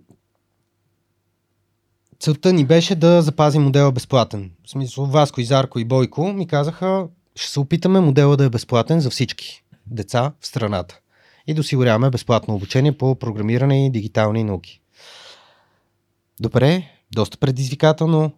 Трябва да събираме подкрепа от различни организации, за които образованието е важно и да, да събираме било то дарение или по, по друга форма, за да може да имаме безплатни школи в страната, за да може да заплащаме възнаграждение на преподавателите, защото нашите школи са с продължително 70-100 часа. Не говорим за еднократна работилница. И ние им заплащаме възнаграждение. И за да може ние да съществуваме като екипи и организации, да се развиваме. Съответно, окей, движим в тази посока. 2017 година, като започнахме, превъртам леко лентата. В момента, тази учебна година, която приключи сега, успяхме да отворим 130 школи в 41 населени места. 2900 деца бяха прияти октомври месец 2021 година и се включиха в нашите безплатни школи. Моделът ни е прост. Ние си намираме преподавател в населеното място, в което искаме да отворим школа. Намираме си партньор, който да ни предостави зала, в която да случват срещите с децата. И намираме дарител, партньор, който да осигури финансирането за тази школа. Една школа за една учебна година е 7000 лева, в която се обучават 20 деца на 70-100 часова програма. Средно излиза по 4, 5, 6 лева на дете на час, което е една котия цигари. така, 7000 лева за една школа за една учебна година. А, когато намерим тези три звена, правилен преподавател, финансиране и партньор за зала, можем спокойно да отворим школа. В момента, нали, както казах, тази учебна година затворихме. Новата учебна година, която предстои, отваряме 140 школи в 47 населени места, като децата от 3 до 12 клас могат да кандидатстват за тези школи. В най- най-близкото населено място до тях. И е безплатно. Абсолютно безплатно. Очакваме да приемем около 3000 деца. Като приемната ни кампания е от 1 септември mm. до 2 октомври тази година. Тоест в рамките на един месец всеки може да кандидатства, влиза на сайта на училищната Лерик Академия, има си страница кандидатстване, какъв е процесът, прави си профил, регистрация, попълва си една форма и а, разбира се, е важно децата да минат и през един тест. Това не е единствения тест, който имаме. Идеята на този тест е да ни помогне ние, ако имаме 60 кандидата за една школа, да изберем първите 20. Тоест този тест, единственото, което ни помага и, и върши работа е да можем да теглим чертата някъде. По обективен начин. Да, тестът е на база логически, асоциативни, креативни задачи. Той не е обвързан нито с материала, който ще учим в програмите, mm. нито ти казва дали ще се справиш с програмите. Той е горе-долу неутрален начин, по който деца, които са по-логическо мислещи или по-креативни, да могат е сравнително равно да се справят и просто да имаме някакво класиране, за да теглим чертата. Нямаме за цел нито да кажем на детето е ти ставаш или ти не ставаш. Нямаме право да го правим. Mm-hmm. Така че процесът е лесен. До 2 октомври, просто тази година, трябва да се кандидатства. Ако се изпусне този срок, до година. на сайта на училищната Лерик Академия и в социалните мрежи може да следи до година и следващия. Ние сме на, календа... на учебни години го караме. Започваме горе-долу средата на октомври, април-май месец приключваме, Лятото си правим среща с преподавателската мрежа. А колко често се случват самите обучения? Ми средно по 3-4 учебни часа на седмица. Като графика във всяко населено място за всяка школа е различен. Определя се от преподавателя, залата, която използваме и удобството на децата. Примерно в населени места, в които а, са на едносменен режим, често школите случват примерно вторник и четвъртък от 4 до 5 и половина. Ако сме в а, град, в който има двусменен режим, страшно много нали, деца, гледаме да се случват събота неделя, за да може всяко дете да кандидатства. Кое е най-малкото населено място, в което има училищна академия на Телерик? Малко като малко, ами имаме в село Абланица, Благоевградско. Село Абланица. Имаме в Доспад, Девин, Златоград. Малко, малко. Имали сме в Белградчик. Сега тази година няма да имаме, но ще отвори в Берковица. Имаме малки населени места. От друга страна покриваме всички областни градове. Във всеки областен град имаме школи и то по повече от една в повечето случаи. В София имаме 22 школи. Просто София си е малката България, за жалост. Хубавото е, че даваме страшно много стойност на тези извън София. Защото там има много по-малко активности. М.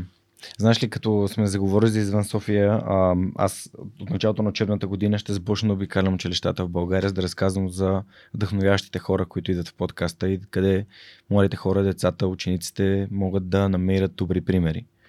А, какъвто а, даваш ти в момента. Няя. Ако И- е между 15 сеп- и 30 септември, идвам с теб. Тръгвам, тръгвам, тръгвам. А, даже сега, днес записваме във вторник, в четвъртък съм в Драгоман. А, откривам учебната година по-рано. А, по моба на предприемачи в а, клас. Клас, Мира, искрен. Мира ми се обади и каза, Супер. имаме наследно място, което искат ти да отидеш, искат ти да отидеш. Много яко. И започвам от там, но а, през да, поел съм ангажимент и към предприемачи в клас, и към ти иноватор и а, много искам аз така самосиндикално да обикалям, защото тези ученици имат нужда да знаят за хора като теб. Те имат нужда да знаят за хора като Васко, имат нужда да знаят за хора като Калимбата, имат нужда да знаят за хората, които наистина правят неща, които им харесват, защото го искат, а не защото така трябва или защото някой друг им е казал. Ами защото това са избрали. И това, е, това е един добър вдъхновящ пример. А какво според теб имат нужда да чуят децата, за да повярват, че и те са способни на успех? Има нужда не само да чуят, а, пак ще се върнем и към отношението. Според мен има нужда те да се припознаят. На нас така ни повлияха страшно много менторите в Start и Smart. Ед, една част от хората се припознават с един профил човек, друга с друг. И когато видят различни успешни профили, те се припознават. В един момент нали, от едно събитие, може би на пет деца ще им светне лампичката, на другите най-вероятно няма. Но след пет събития, може би ще сме обхванали 70% от децата и ще им е светнала лампичката. И второто нещо е, когато започнеш да виждаш, че приятелите ти около те правят нещо, в което ти не си въвлечен, а пък изглежда интересно. Fear of missing out. Да. Аз изпускам нещо интересно. Защо при децата толкова вайрал стават нещата? TikTok и не знам си какво. Аз изпускам и аз трябва. Нали? И се почва. Нали? И всеки гони другите, защото другите го правят и аз ще го правя. Нали? Това е абсолютно тренд при учениците. Нали? Както с позитивните неща, които пробваме, така и с Е, негативните неща, така е. които все, все пак ще минем през тях. А, така че те, ам, според мен, искат да видят не заучени фрази, искат да видят отношение, позитивно отношение и да им се запали искрата.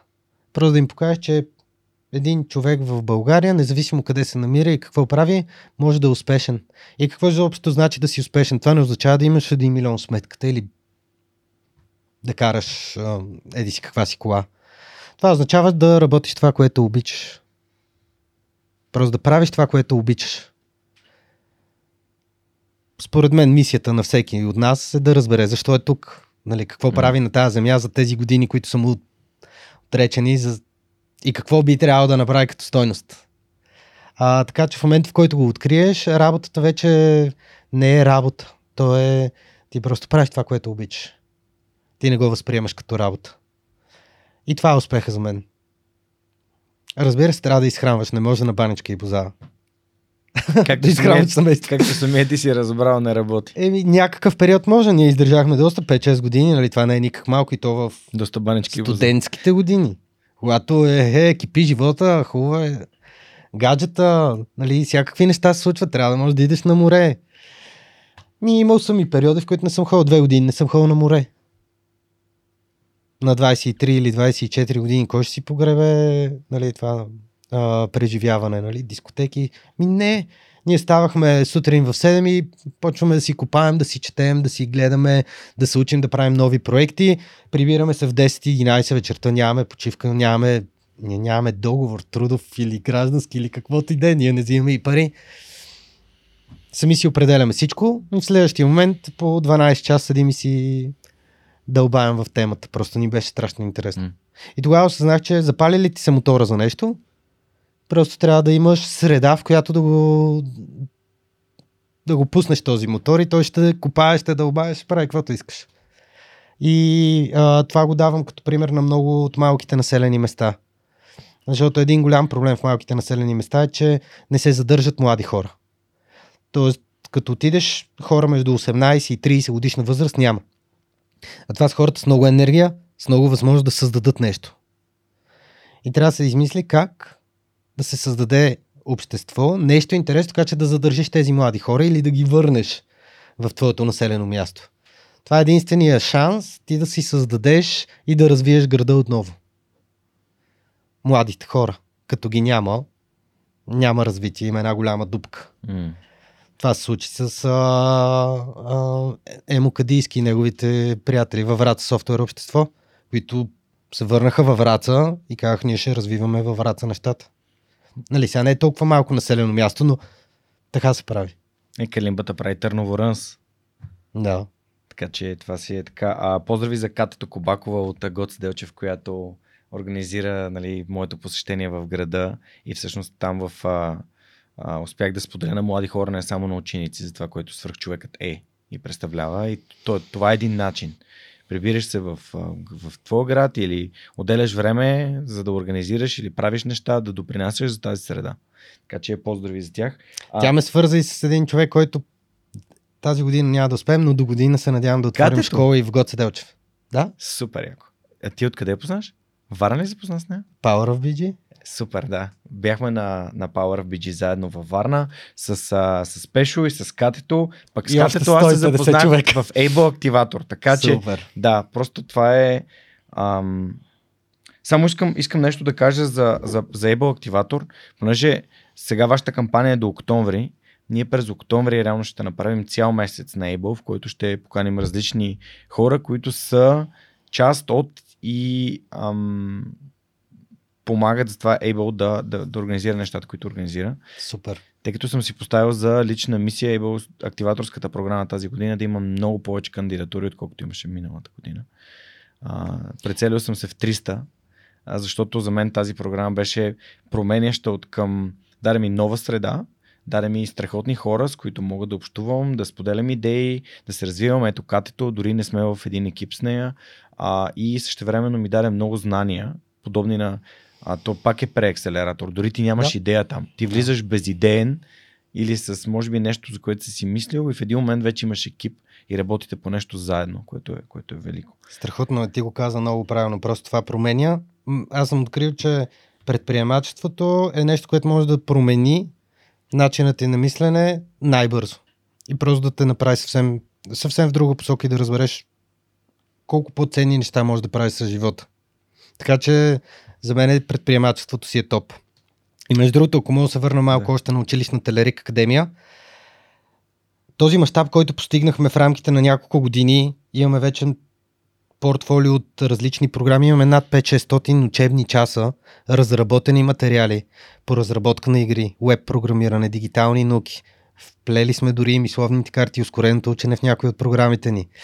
Засягаме теми свързани с дигиталната грамотност, безопасния интернет, авторски права онлайн, кибертурмоз. Децата не обръщат внимание, мислят си, че ги знаят, нищо не знаят. Но всичко това, за да се случи, а, всъщност а, се реализира благодарение на факта, че страшно много компании, частни дарители, общини и фундации ни подкрепят финансово, за да може да стигнем този мащаб. Защото да, от една страна 140 школи, 47 населени места, 3000 деца, изглежда добре. Ние в екипа още не сме доволни, защото в системата има 700 плюс хиляди деца. И е важно да помислим как да стигнем до тях и да им осигурим тази дигитална грамотност, в която ние вярваме, че им е необходима, за да бъдат по-успешни. Имаме идеи, живот и здраве следващите години ще работим в тази посока. Няма да спрем до тук а, въпреки че мащаба си е сериозен, усилията са сериозни и наистина съм много благодарен на всички, които ни подкрепят като, пак казвам, като частни дарители, компании, партньори. Може много са. Може да споменеш, ако искаш, може да споменаш много... Много са, със сигурност на първия ни стратегически партньор, който ни помогна да развием инициативата и да развием този модел, беше Фундация Америка за България. но там нататък се включиха страхотни а, компании, организации. Едни от първите бяха Андрей Бачваров, Бика Services, Anthill, а, SMS Bump, Михаил Стойчев, а, Жоро Петров. Жоро Петров ни подкрепят също за школи в Добрич и Пещера. Страхотни хора. С, работим с 8 или 9 общини. Общини, които ни подкрепят, за да има безплатни школи в техните населени места. Една от първите беше Плевен. Плевен, ам, отворихме Ямбо, отворихме Хасково, Бургас, Силистра. Общини, които вече 3-4 години дори ни подкрепят, за да има безплатни школи в тези населени места. Така че а, успяваме. Нали, то е ясно, че за повечето осъзнати хора образованието винаги е много важно, защото ако не образоваме децата ни и не променим нещо, няма да ги има след 10 години.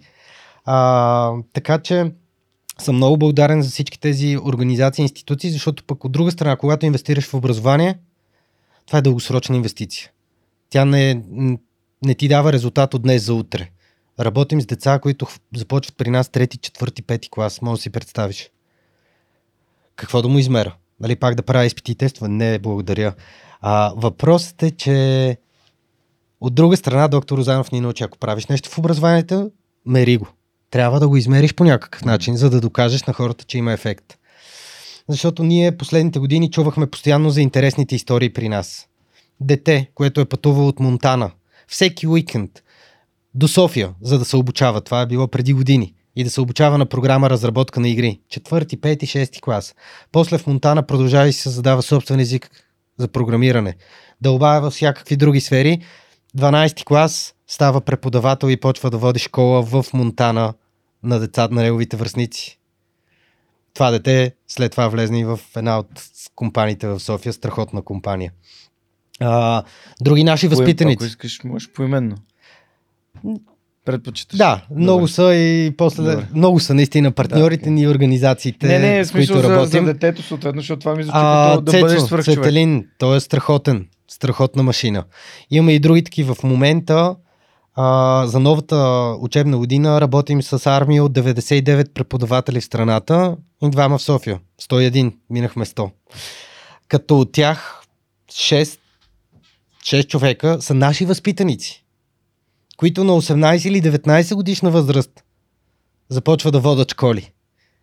И да, ще ме питат, ама нямат педагогика. То понякога е по-полезно. Те имат педагогиката, защото са на възрастта на децата, с които се обучават. И второто, което имам населени места, в които не мога да си намеря преподавател, който да води програмите ни. Те не са сложни. Имам населени места, в които не мога да намеря един преподавател, който да преподава нашите програми. Еми, създаваме си ги. И нашите деца започват да водят програмите. Ако знаеш ли кои са тия места, защото свърх човека стига до доста хора и Еби, успяхме да се справим и тази година, нали, но, но съм удрял в някои населени места, съм ровил, съм се чувал с 7, 8, 9 преподавателя, докато стигна до човек. Много трудно. Нали, тогава си давам сметка колко, а, колко работа имаме сферата на дигиталната грамотност а, в цялата страна, при положение, че има населени места, в които няма човек, който да преподава. Ще преформулирам въпрос. Какъв начин учителите, които биха искали да бъдат част от казата, могат да се свържат за вас? Пишат ни директно през сайта, могат да ни пишат, да се свържат с нас и да заявят желание, да, че си искат да са преподавател.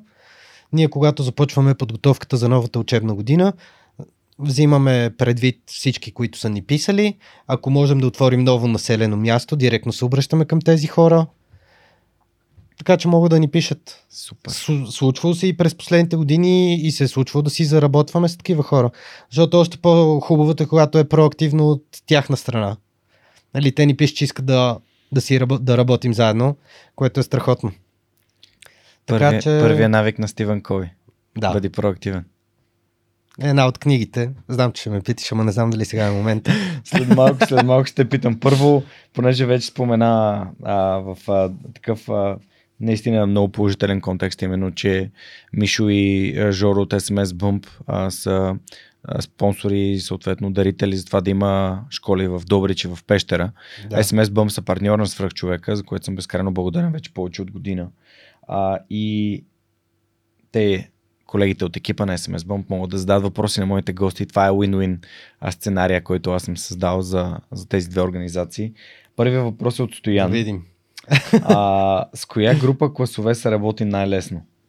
Трети, четвърти, пети, седми, осми, единайсти, дванайсти клас. Ха, да зависи какво означава най-лесно. А, 8-12 клас са по-обрани. Тъй като нашите школи са безплатни, те кандидатстват, нали? Ние не взимаме един клас, който си е традиционния клас и си е там с бунтарите, с хората, които чупат класа и така нататък.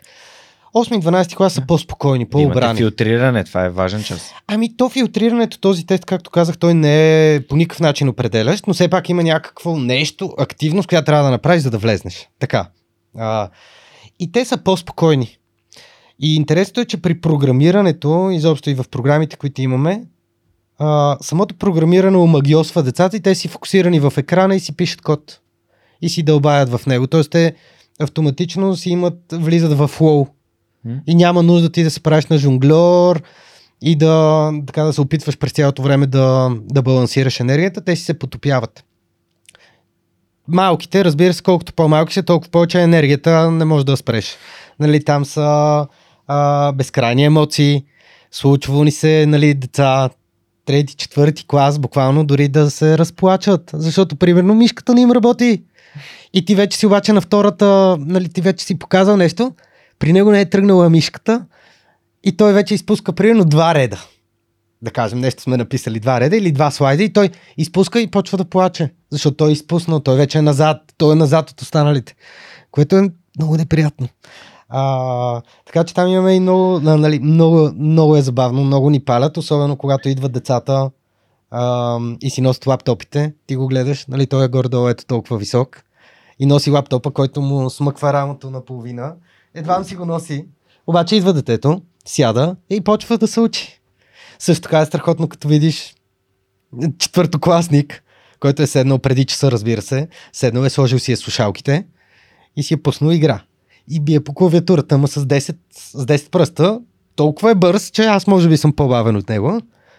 И до него, примерно шестокласник, който най-вероятно по-рядко стига до компютъра в къщи и пише така, хоп, и гледа на екрана дали е написал В, Б. И следващия го гледаш пак това до него. Бие по клавиатурата, нали? Колко огромна разликата. А, но страхотни. Всяко дете. А, не мога да кажа къде е по-лесно и по-трудно. Различно е. Колкото по-низко, колкото по-рано хващаш децата, толкова повече се изисква педагогика и овладяване на емоциите на децата. Колкото по-големи са, толкова по-спокойно е. Там трябва да им грабнеш интерес. Ако им го запалиш, те ще си дълбаят. Цяла година ще си те слушат и ще им е готино. С какво щеше да се занимаваш, ако не беше в IT сферата, пита Юли, ама аз не съм сигурен дали си в IT сфера или в предприемач в образователна да. сфера, пардон. Образователната сфера, ако не бях там, не знам, може би личностно развитие, защото това ми е още една тема, в която страшно много съм дълбал. Не, нямам идея. Това според мен е много ам, подвеждащо. Как, затова ти казах, че този въпрос нали, показва, че Телерик, училищна Телерик академия не е IT сфера, е по-скоро... Точно. То е хем е, ама е по-скоро образование. Да, така е. Защото ти се ми е С и насоченост. Да, сайти и насоченост. А, Стоян задава още един въпрос. Имайки предвид, че книгите за програмиране имат доста кратък живот с оглед развитието на технологиите като цяло, има ли все пак книга свързана с програмиране, която би препоръчал на желаящите да се захванат с това? променят се страшно бързо, плюс това пак, пак казвам, аз съм човек, който а, учил съм математика, учил съм и програмиране, но не съм задълбавал толкова много в програмирането и според мен и не е нужно. Нали, като човек, който а, помага за развитието на цялата училищна Телерик академия, ам, не се изисква от мен аз да съм супер програмист, за да мога да го правя. Изисква се от мен да мога да ръководя екип, да запалвам и да откривам таланта на хората, с които работя, които правят чудеса. Нали, си имаме страхотни хора, които разработват и програмите. Те знаят какво трябва да вкарат като програмиране и какво не. А, според мен в тази сфера, свързана с програмирането, сега една книга да има, съмняваме. А, нещата много бързо се променят, но разбира се има и фундаменти, на които винаги може да се стъпи. Фундамент, с който ме измъчваха и в СМГ, C и C++, класически език, който изобщо е стигал в а, образователната система. Сега вече вкарват и Python в 7 клас, 6 и 7 клас. Така интересни неща. Има развитие. Това е виж, виж пилотаж в програмирането C и C++. Ами да, то е основата, скучно е. Гледаш черен екран доста дълго време, нали, пишеш код, гледаш екрана, той пак черен. Примерно разработка на игри, програмата ни, в която децата пишат малко код и виждат човек, което се движи по екрана. После стреля, отскача, блъска се, нали ти виждаш резултата буквално на всеки час. От това имат нужда в момента децата. Те искат много по-бързо да видят резултат, за да могат да, ги, да, могат да продължат. Не знам как съм оцелявал с C и C++, защото ние буквално там месеци наред учихме в СМГ и ти пак си гледаш черия екран. Нали, там е резултата. Което си е за, за децата в момента е много скучно. Mm. А, Димо пита как дойде идеята за mind mapping. Тук си позволя да кажа на Димо. А, се надявам да е слушал внимателно до тук. Да. Защото мисля, че сподели. Да. Накратко, попара ти Тони Бюзан. От а, момента, в който трябва да така, осъзнахме, че Да. имаме нужда да учим по-бързо Мгм. и разбрахме, че ние не знаем как да учим, въпреки че сме завършили М. средно образование и сме в трети курс в университет, ние нямахме отговор на въпроса как учим. Оттам влезнахме в, видяхме темите свързани с бързо четене, фоточетене и мен ме грабнаха мисловните карти като инструмент за възвръщане на информация и за по-лесно запаметяване. И изобщо иллюстриране по съвсем различен начин. Митко пита, кой от курсовете на mapping би препоръчал като за първи или за начинаещи и защо? Зависи за какво ти трябва. Хубаво е да, а, нали, ако е курс по мисловни карти, то курс, няма значение, обучение по мисловни карти, а, да е в а, сфера, в която можеш веднага да го практикуваш. Примерно, имаш нужда от по-лесно планиране на събития и на някакви други а, проекти. И може да се използват мисловните карти за планиране да, да се демонстрира как с една мисловна карта може да си организираш сватба, примерно. Нашата сватба си имаме и на мисловна карта, освен в Excel. си имаме и на мисловна карта. А, втория сценарий е, примерно имаш нужда да взимаш изпити. Един от а, приятелите ни, който дойде на мисловни карти, учеше геодезия в Софийския. Мък. А, уроците му... Геодезия ЛСГ. Да, Геодезия ЛСГ. да, извиняй. Ам, Войчо ми и жена му са геодезисти, така че това е- Ясно. И той си направи мисловна карта на, всеки, на всяка една тема.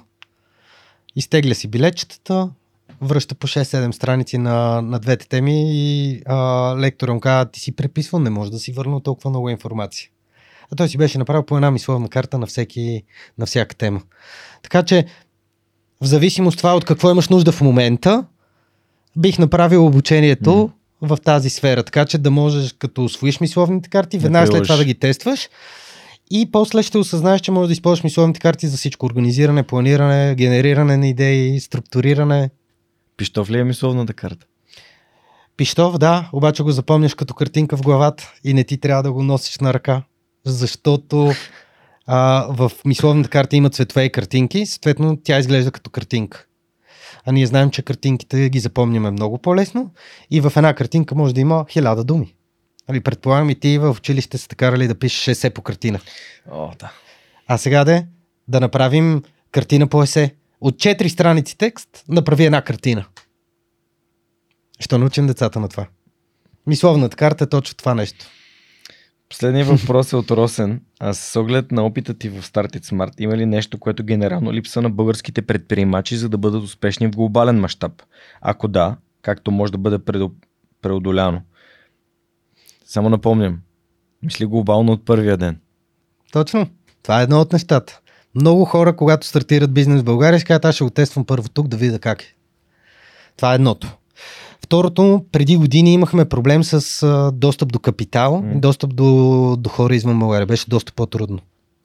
Докато в момента, благодарение на всички хора, които се превърнаха и в бизнес ангели, фондовете, които работят, те им отварят вратите, защото инвеститора не е човек, който ти дава пари и ти взима процент. Това е човек, който ти помага да стигнеш на следващото стъпало. Да намериш инвеститорите на следващата стъпка и така нататък и така нататък. Така че в момента е доста по-отворено. Много бъл... все повече успешни примери имаме, което е много ценно. Защото това е начина по който може да дръпнем още повече хора. Нали, след Телерик, ясно е, че имаме и други компании, нали, български еднорог, за който всички знаем, официалния, но имаме и неофициални, доста други български имаме, еднорози. Компании, които със сигурност струват над 1 милиард, просто никой не ги е евалуейтвал, никога не са взимали финансиране. Те не са в а, сферата на рунд след рунд, докато екзитнеш.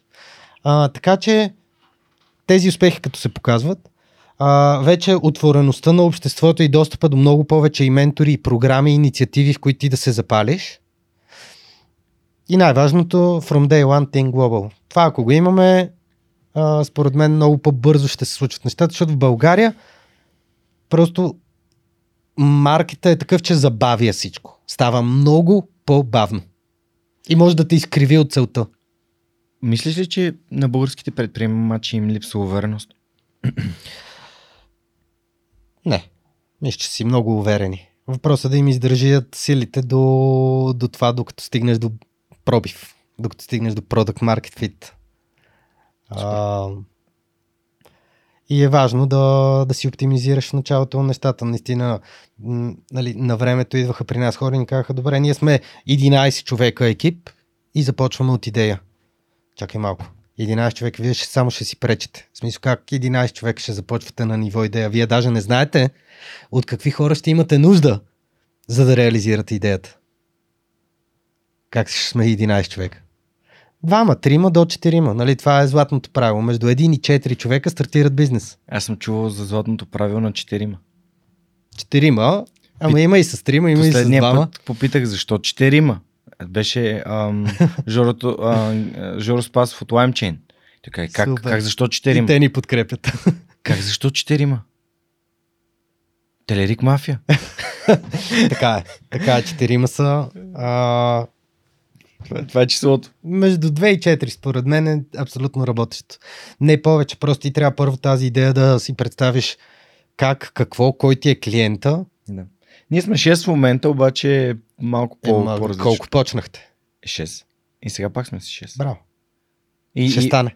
Да, много, много ми харесва, защото там имаме, имаме малко. В смисъл, ние си търсим нашия начин и няма, няма не бързаме и то е това дава възможност да, да, да напаснем, но... Нали знаеш, правилата и принципите са си за да се нарушават? да, понякога е нужно да, да намериш твоя собствен път към успеха. Абсолютно. И понеже началото на годината си добавих една част към моето утвърждение, именно, че създавам въздействащи бизнеси, хора, с които споделям общи ценности. И някакси това Сейбъл и с а, екипа ми в Repulse просто го потвърждава на всяко ниво. Как си измечтал някакви неща и те се случват като а, Dream mapping, буквално. Да. А, добре, супер. А, благодаря на нашите приятели от SMS Bump за тези прекрасни въпроси. Ако ви искате да задавате въпроси на моите гости, разгледайте отворените позиции в сайта на SMS Bump и Отпо и съответно, знайки, че те не търсят само технически специалисти, може да намерите място и за вас. Те са една прекрасна компания с супер яки офис точно до Mall Paradise и им пожелавам а, глобална доминация като част от Йотпо. И благодаря на Жоро и на, разбира се, на Мишо за това, че подкрепят училищната Телерик Академия. Добре, преминаваме нататък. Книги. Вече споменахме седемте навика на високо ефективните хора. И осмият. И осмият, и навик. осмият навик. Какъв е осмият навик?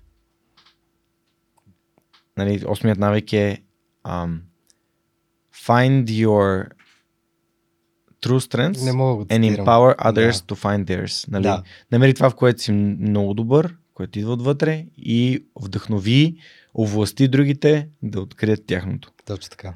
Което е много интересно допълнение към 7 навика, което ми е на мен любима книга, дори съм е кръснил учебникът. Кога, кога ти попадна тази книга?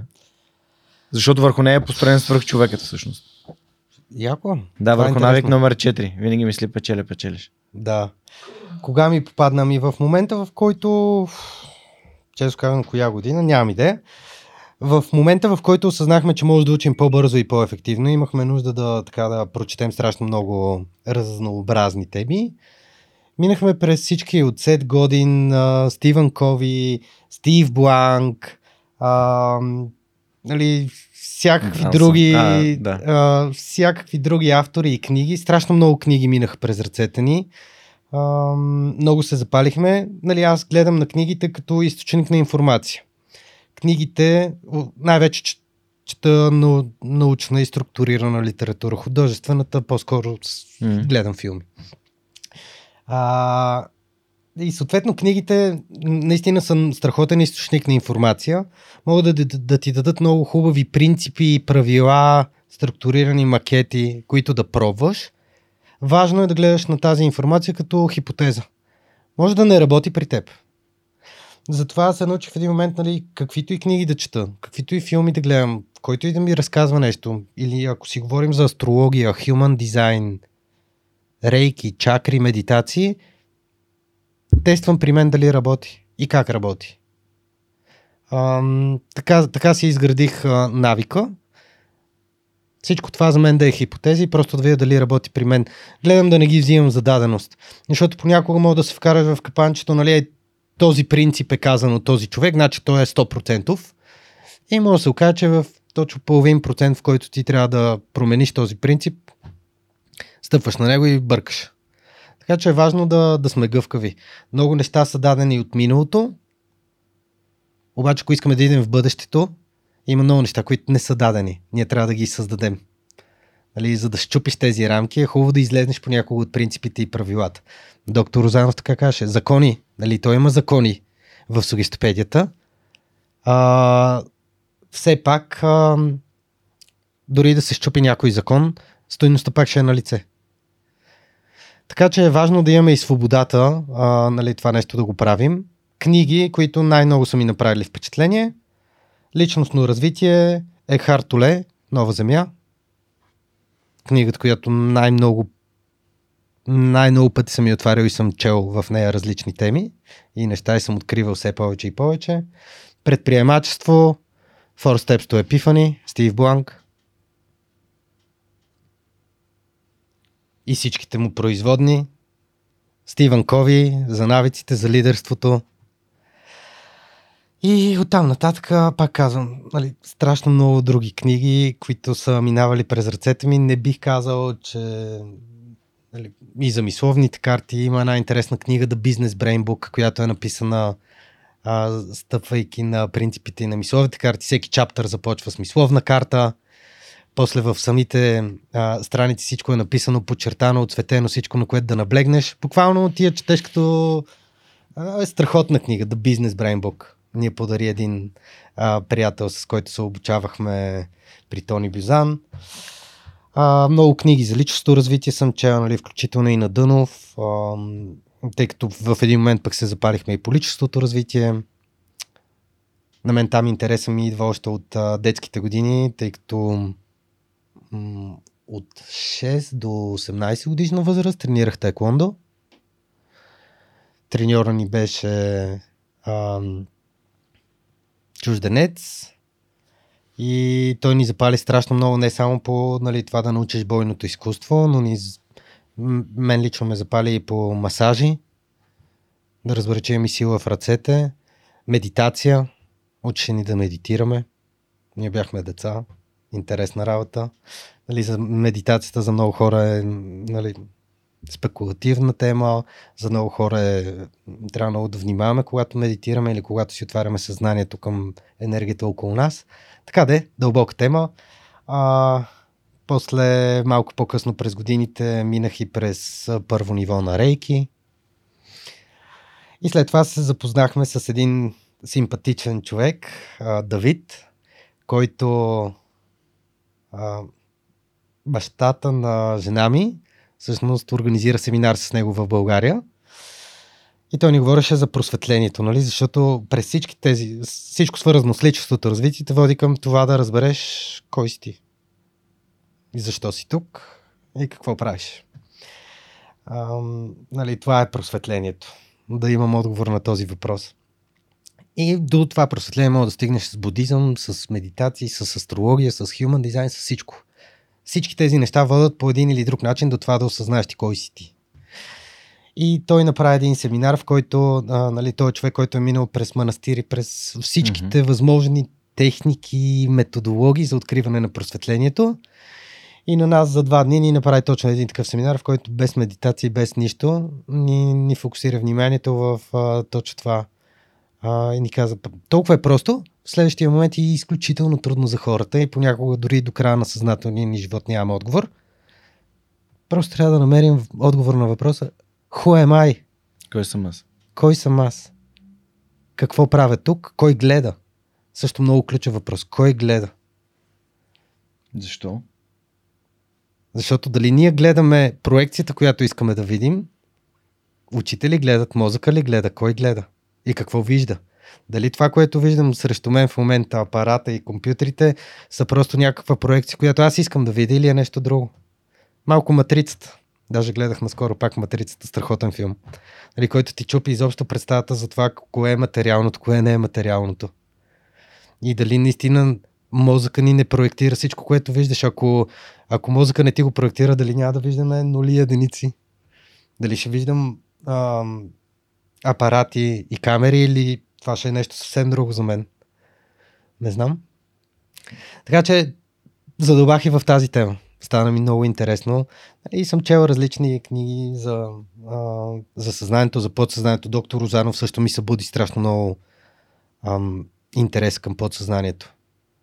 Нали, да осъзнаем, че ние учим много повече с подсъзнанието, отколкото с съзнателни елементи. Ако искаме всичко, което възприемаме да влезне през съзнанието, 1% average, хората в целия свят използват 1% от потенциала на мозъка си. Представи си да използваме 2%, два пъти повече от Аз стандартното. Чел съм, че това е мит.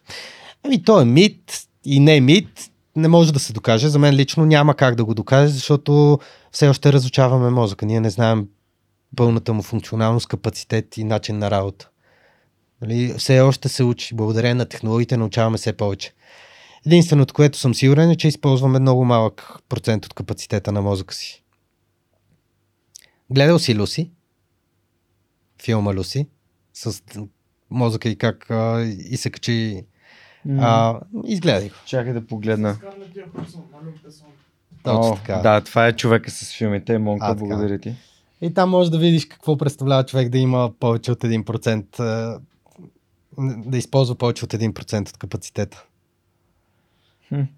А, не, не наистина ние имаме един спящ гигант в главата си. Нали, лично аз а, също бях потресен, че в трети курс в университета започвах да си задавам въпроса как уча? Защо забравям, защо запомням, какво забравям, какво запомням? Мога ли да уча по-бързо? Защото как да си дам сметка, че мозъка е нещото, което възприема, събира, обработва mm. и връща информация. После се оказа покрай Тони Бюзан, че има световни състезания по памет. Да, има. World Memory Championships. Аз не бях чувал. И а, там е интересно също, защото ние тествахме техники за памет. Примерно, мога ли да запомна 30 поредни цифри? Мога ли да запомна 50 думи? Разбира се, без да знам принципите на паметта и на как работи мозъка, mm. не може.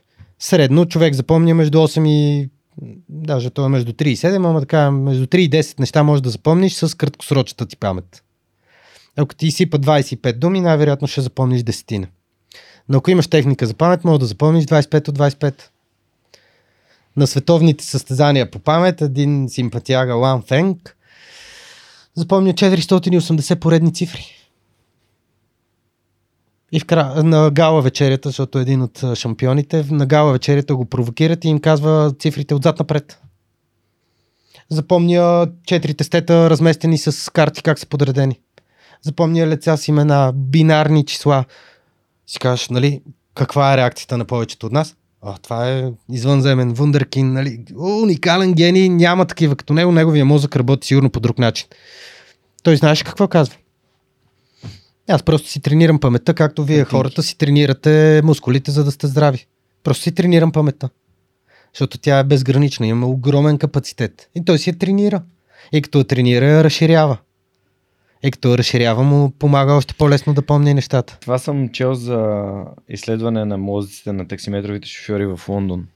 Как а, нали, частта, която отговаря за пространственото ориентиране, примерно, е, се развива, просто защото ти знаеш адреси и така. Адреси, улици, кой Да, къде, да. кога. Някой ми каже за числа, аз принцип математиката винаги ми е била много силна, поне, поне до немската, докато влязох. И някой, ама как ги помниш тия числа? Аз, примерно, бяхме в Париж преди две седмици, аз още помня кодовете за, за влизане в... Ще имаше код а, на, на два входа. А, и, и, и, и, си ги спомням. Просто за мен числата, телефонни номера, примерно, на, на баща ми, на годиницата, на брат ми, на, на, Да. моите приятели, които сме за, нали, приятели сме от вече 20 години. Им помня първите телефони. Сега, ако трябва да звъна и нямам пред себе си нали, Ники телефона, веднага. Това е супер. Но числа, мен числата са ми нещо лесно за помня. Еми да, това е числа или нещо друго, Да. нали? Човек, ако си тренира паметта, тя ще работи за него и може да направим чудеса и всеки може да го направи. М. Така че имаме доста, доста капацитет. Въпросът е да, да го използваме. Но, да, ние го имаме този капацитет, ама понеже тук нещо се зачетох, в смисъл отворих а, за Да. а, 10% of the brain myth и всъщност Той е даже един, не 10. да, Окей, да. 10% всъщност ам, не, първо, че мозъка не може да работи на 100%, защото това би значило епилептичен припадък. А, второ, че нали, установено е, че мозъка работи, т.е. той функционира почти през цялото време, всичките му части, но ам, смисъл на това, което ти казваш е, че просто и не го тренираме, а не, че не, не, не го... Смисъл, не го тренираме, т.е. не го използваме в този смисъл, а не, че той има някаква част, която не функционира. Абсолютно. различно. Да, да, той си Просто- функционира. Да, да, да. Просто А, не го използваме с пълния му капацитет.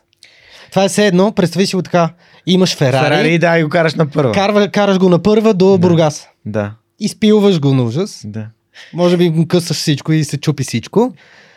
И ние се опитваме много често с мозъка да учим и да, да направим нещата, буквално използвайки само този 1% на първа. И не се получава. В един момент ни боли глава.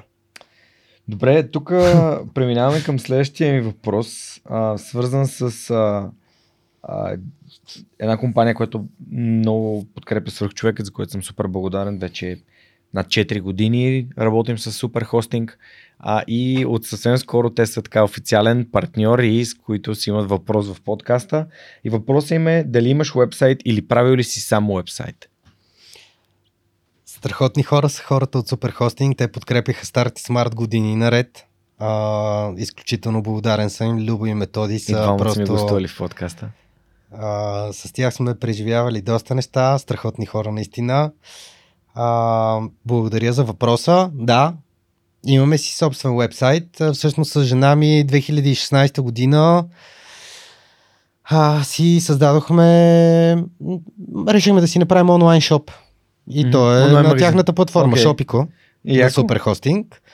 И си имаме онлайн шоп, в който продаваме шалове и разни други неща. Шалове, чадъри, интересни, ръчно плетени шалове. И не само вече ръчно плетени. Как се казва? Шагре. Шагре. Окей, добре, ще го споделим в инфото към епизода. Споделя Може да ви пратим клиенти. Супер, супер. Така че си направихме онлайн шоп. При тях е. А, всички други сайтове на Start Smart, на Mind Mapping са били при тях винаги. А, така че ние сме си от ден едно с супер хостинг. Супер, Те много, знаят. Много, се радвам, много им се радвам на супер хостинг, просто защото а, някакси супер и супер много така се, се, Те са се супер хора. Да, те са свър- свръх хора. Са. Благодаря, хора. на, благодаря им за това и сте, те се опитват да помогнат на 100% от предприемачите, българските, да имат онлайн присъствие, да бъдат 100% онлайн. И е, явно а, ти си първият човек, нали, с който така си говоря за това, че има магазин на, на Shopiko по този, по техния супер такъв, а, а, както казват, one stop shop, нали, място, където можеш да откриеш всичко, ако искаш да си направиш собствен сайт и да бъдеш. Перфектно, без да си програмист, просто Да. си качваш снимки, пълниш си с текст и имаш онлайн шоп, връзваш го с как, която искаш. Платежна А, платформа. ко- куриерска, платежна, каквото искаш, просто го закачаш, всичко е като drag and drop. Супер, благодаря ти много и благодаря на Суперхостинг за това, че подкрепят свърхчовекът. А, следващия ми въпрос е от Аула, които са нашите пък домакини. А как, а, какво правиш за да развиеш своите професионални умения? Те правят софтуерни обучения на български язик, най-голямата платформа за софтуерни обучения.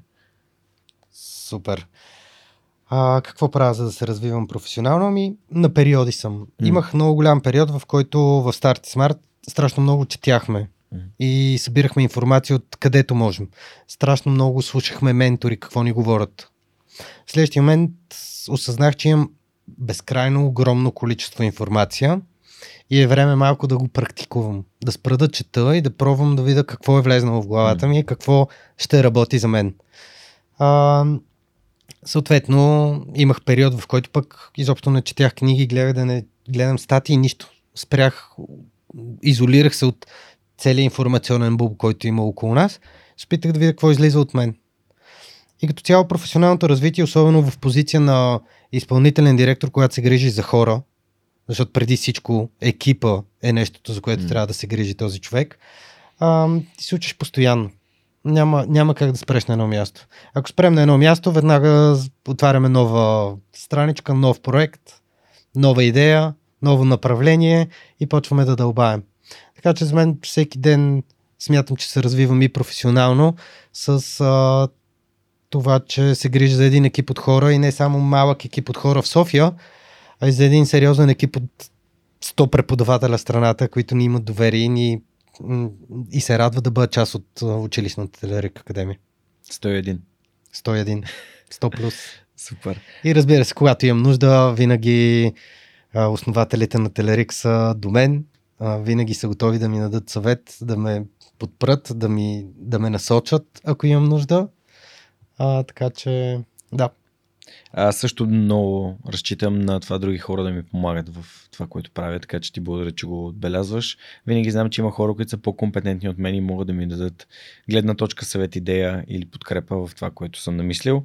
А, и във връзка с Аула, само да кажа, че може да подобрите уменията си за работа с професионален софтуер, като вземете 20 безплатни урока от сайта на aula.bg или както монката ме помоли да казвам aula.bg, защото иначе звучи като alo.bg, което не е верният сайт.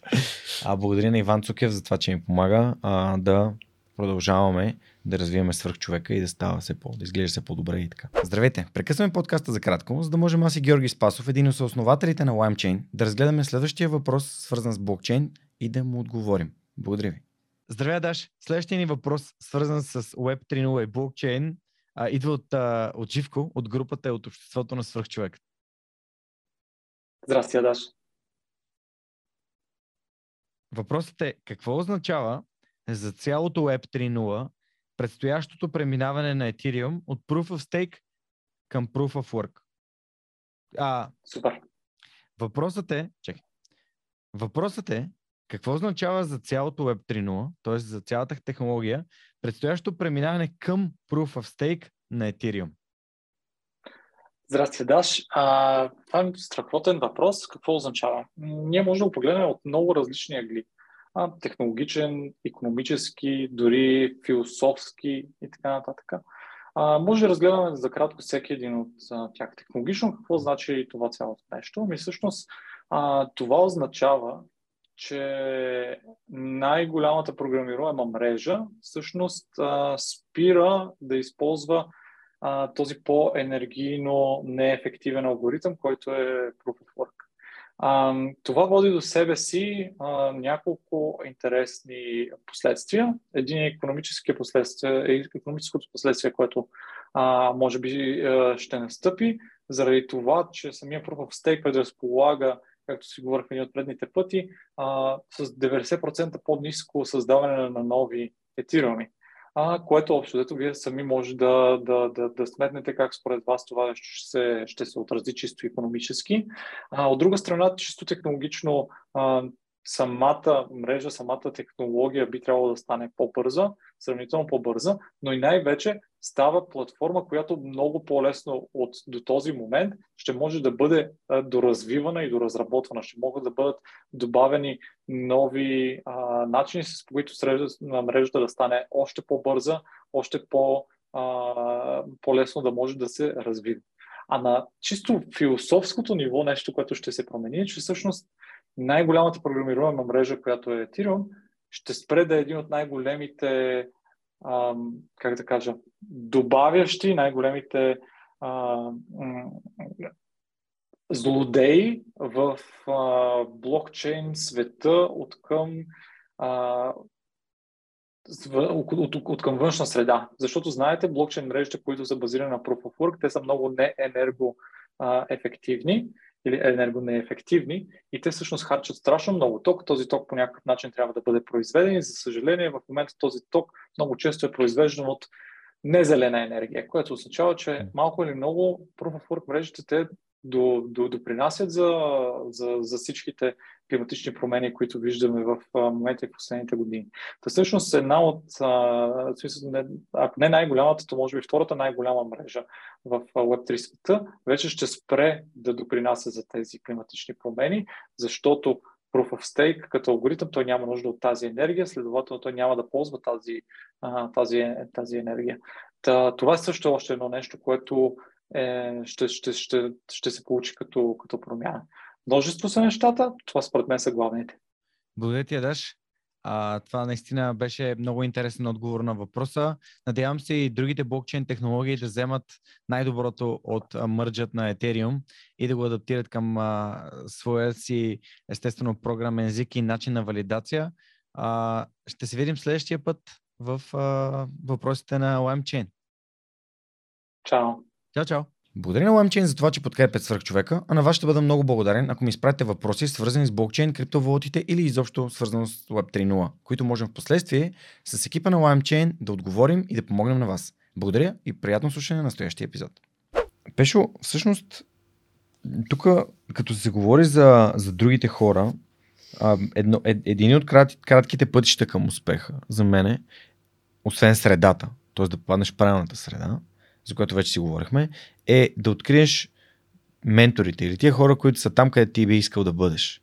А как се откриват хора, които биха могли да те менторстват, да ти помагат, да те насочват, да ти дават, да ти, да ти дават, да ти снасят, както се казва, знания, а, за които би трябвало да отделяш години наред, за да събереш?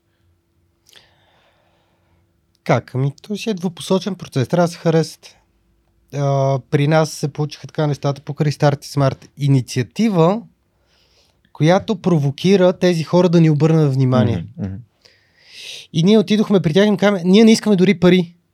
Искаме да ни помогнете да помогнем на младите хора да си реализират идеята. Да им дадем насоки как да пробват една идея от нищото.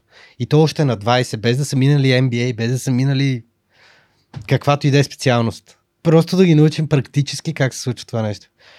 Е, страхотно, идвам веднага, с каквото мога, ще помогна.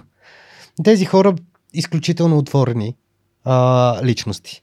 Разбира се, следващия момент е ти да усетиш кои са хората, с които имате матч на ценности, на принципи, защото не всеки със всеки се мачва.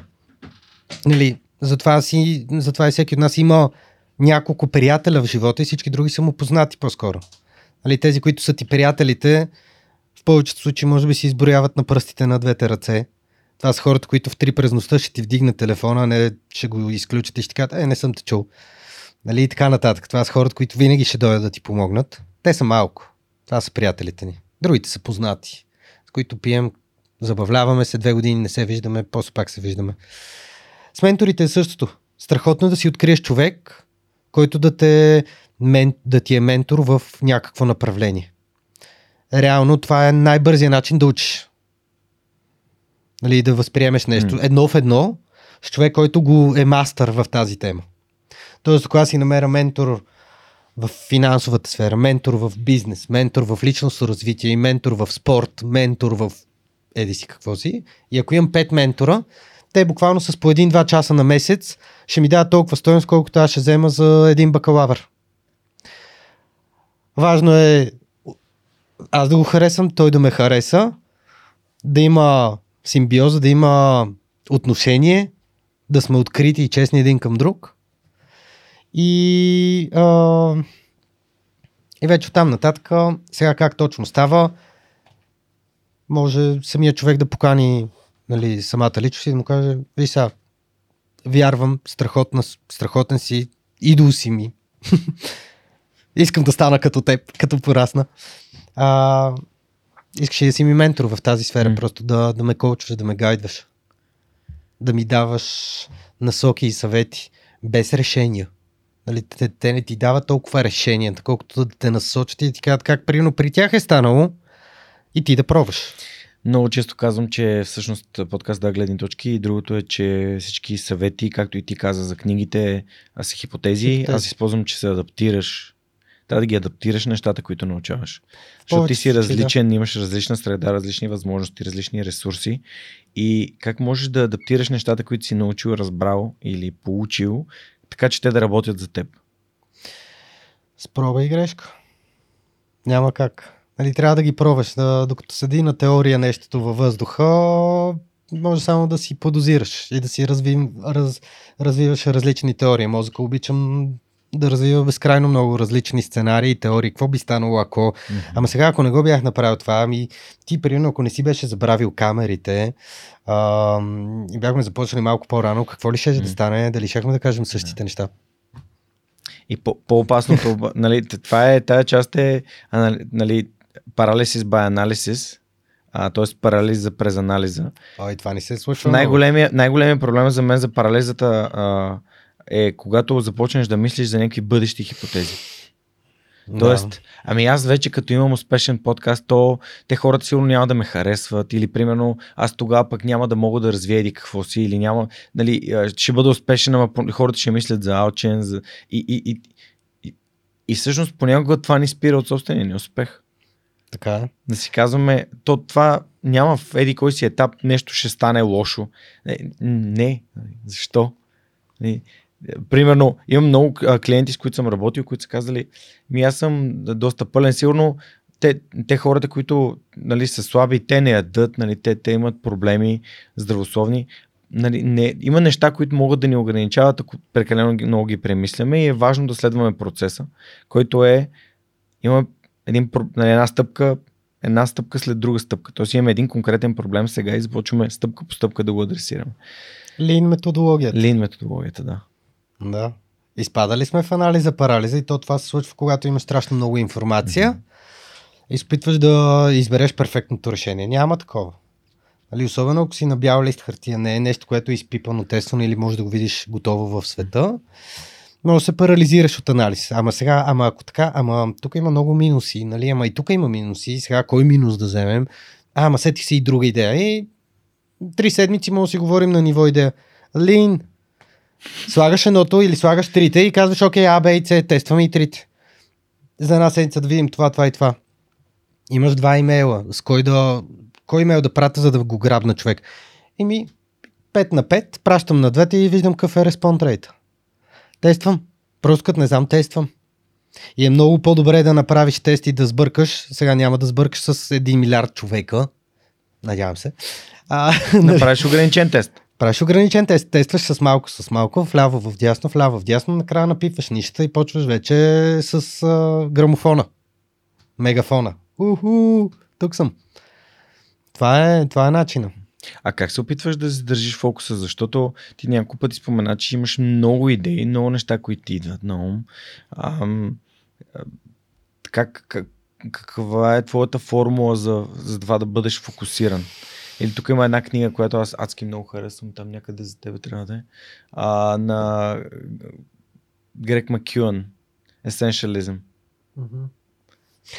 Less is more, по-малкото е повече. Та, каква е твоята формула? Да, ами, формулата за фокус, първо, още покрай старт и смарт осъзнах, че аз съм човек, който много трудно може да работи по два или три или четири различни проекта. Не мога. Или се отдавам на нещо, или не се отдавам. Не мога да работя по три компании едновременно. Просто го усетих, че не е моето. А, поне за този период. Нали? Съответно, това е едно от нещата, които ми държи абсолютен фокус. В момента съм в училищната Лерик Академия и буквално няма значение какво друго се случва около мен. Аз съм си там и си, си знам, че имам да си доизкопа нещата. А, разбира се, в позицията, в която се намирам, често трябва да жонглирам между всички роли, между всякакви неща. Най-малкото ние като започнахме 2017 бяхме аз и още един човек, трябваше да изградим екип. Дори ми се налагаше на мен, аз създадох една от първите ни нови програми.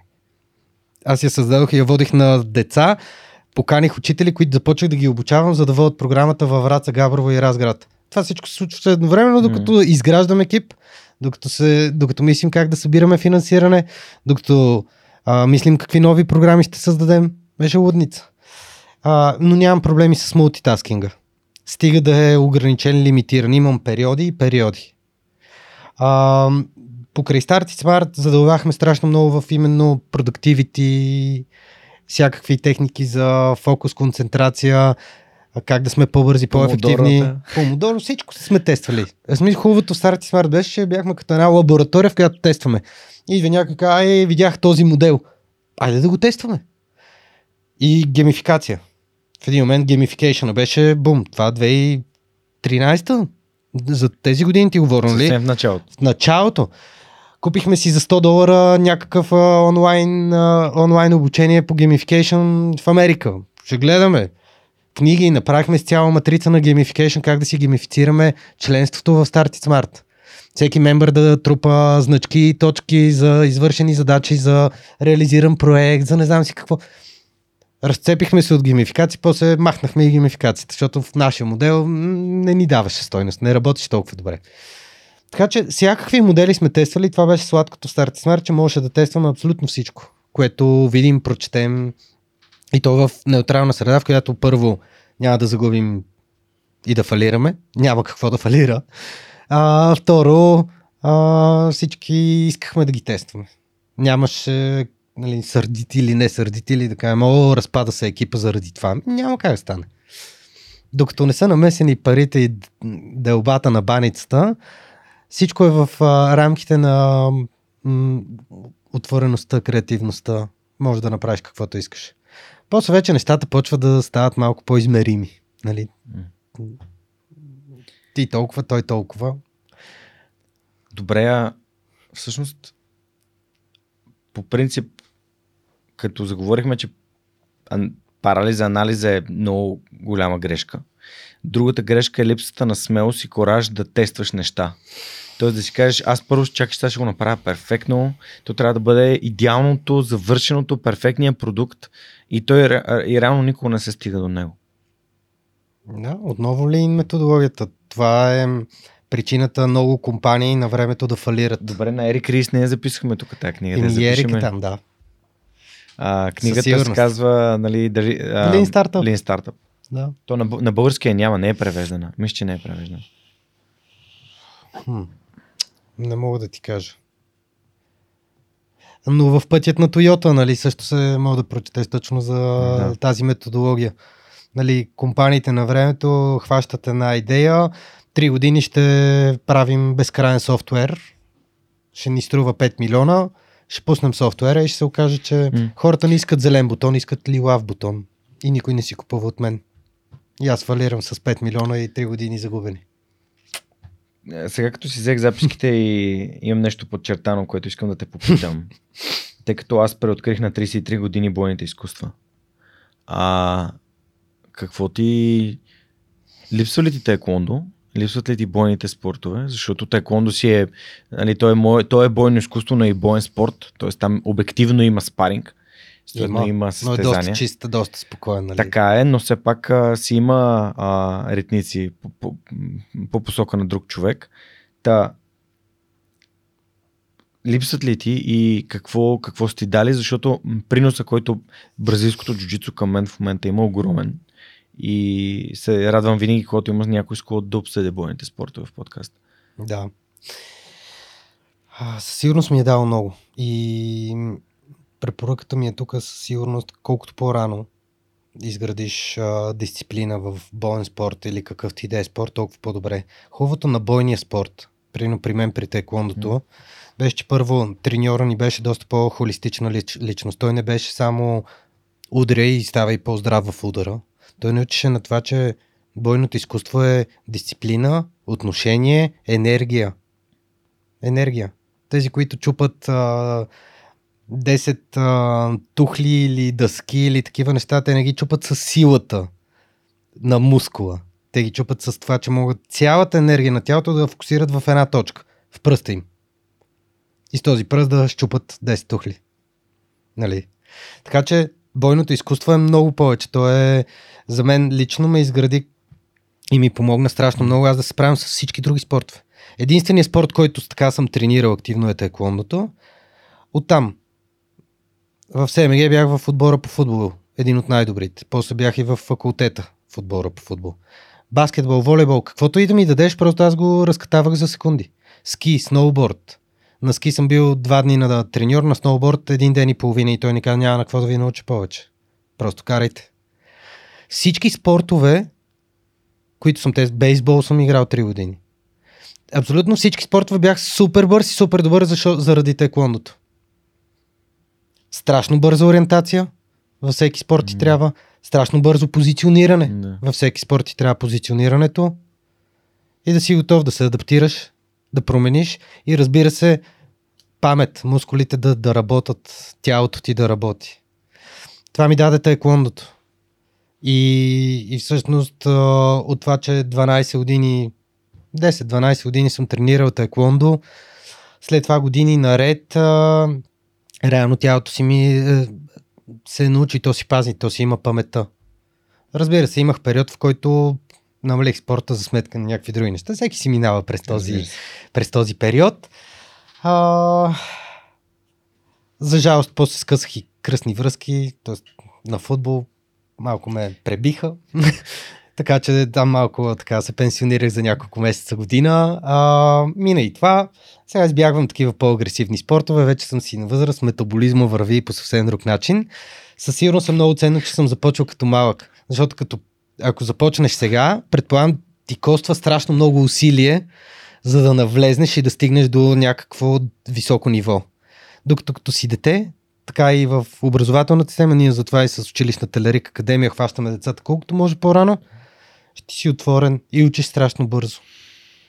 И, и си нисък, особено в бойните спортове, като си дете, нисък, падаш от ниско, наред. нямаш чупени неща, като си голям, Ами става аз по-сериозно. На 33 години започнах джуджитото и смятам, да, Супер. че това наистина е нещо, което съжалявам, че не съм го започнал по-рано, но ми дава адски много. Развива духа Да. и тялото. Развива, да, е, развива и смирението, развива и а, координацията, развива и ам, увереността и, и способността да се пребориш, когато ти е трудно и да мислиш под напрежение, което в контекста на предприемачеството е безценно. Там има страхотни хора, като Жоро Къдрев, като Мишо Стефанов, а, които са абсолютни свръхчовеци. Страхотни си. А, така че има много, много хора, които абсолютно се възхищавам на, на, на това, че са в. И като каза на стари години, моля ти се, батко съм ти с две години, така че не знам, тук ме изкара. Не, бе, ние сме те първо на една четвърт от а, живота сега. Абсолютно. Аз мисля на, най-малко, до, най-малко до 100 да, да живея. Такъв ми е план. Да А- пробваме и ние хапчетата, с които имаме вечен живот. Доктор Савелина Поповска, един от предишните гости в подкаста, така ме провокира да задам въпроси, свързани с а, суперсилата, която моите гости биха искали да имат. Има ли суперсила, която би искал да имаш, Пешо? Ох, една супер сила.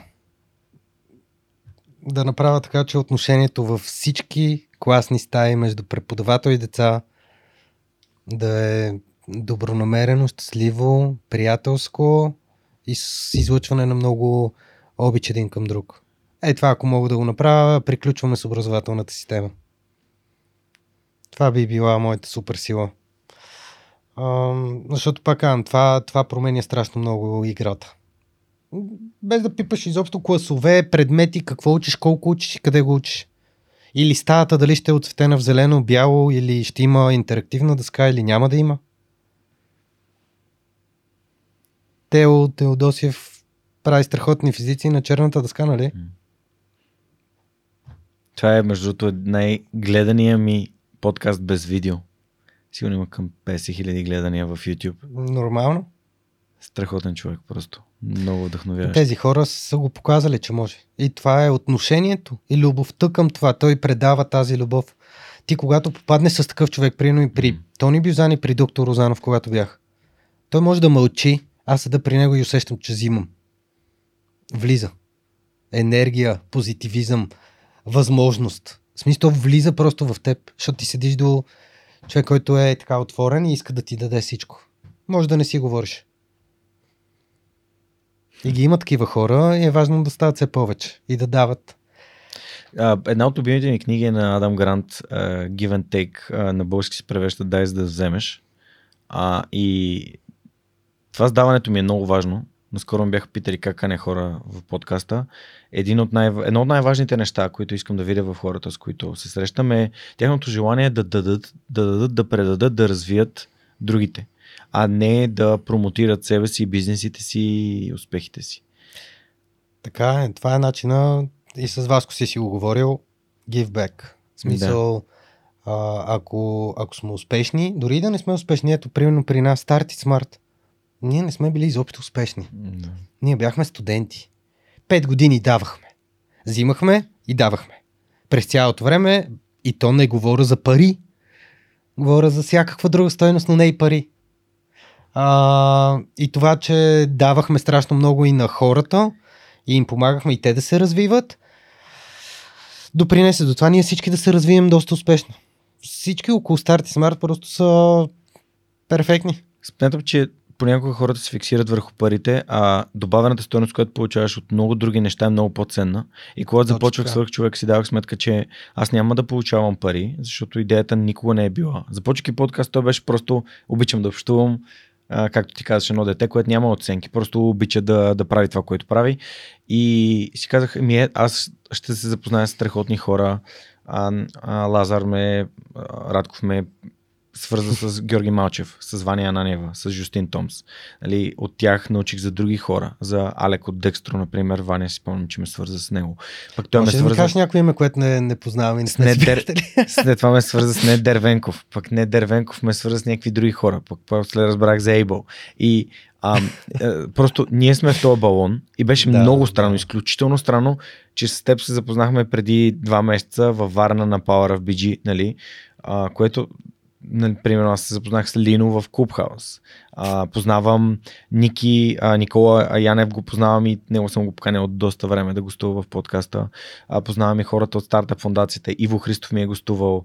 А, DFBG, съответно, ние с DFBG ще бъда водещ на 26-ти на, Да, на, на събитието на DFBG онлайн, което е невероятно признание за мен.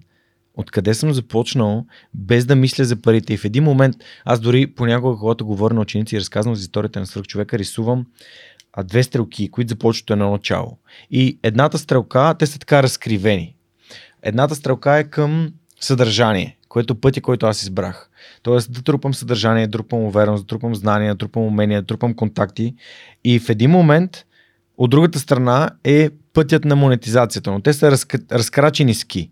С едно отворено рало няма, няма къде да стигнеш. Да. Но а, от, от Дан Саливан съм си я взел тази идея и тя е, че когато достатъчно дълго време си посветен на нещо, там се появява един лифт, един асансьор, което нали, той го нарича opportunity, или възможност, която те качва на много по-високо ниво, отколкото ако си започнал да градиш заради монетизацията, а, тъй като според мен то отнема енергия.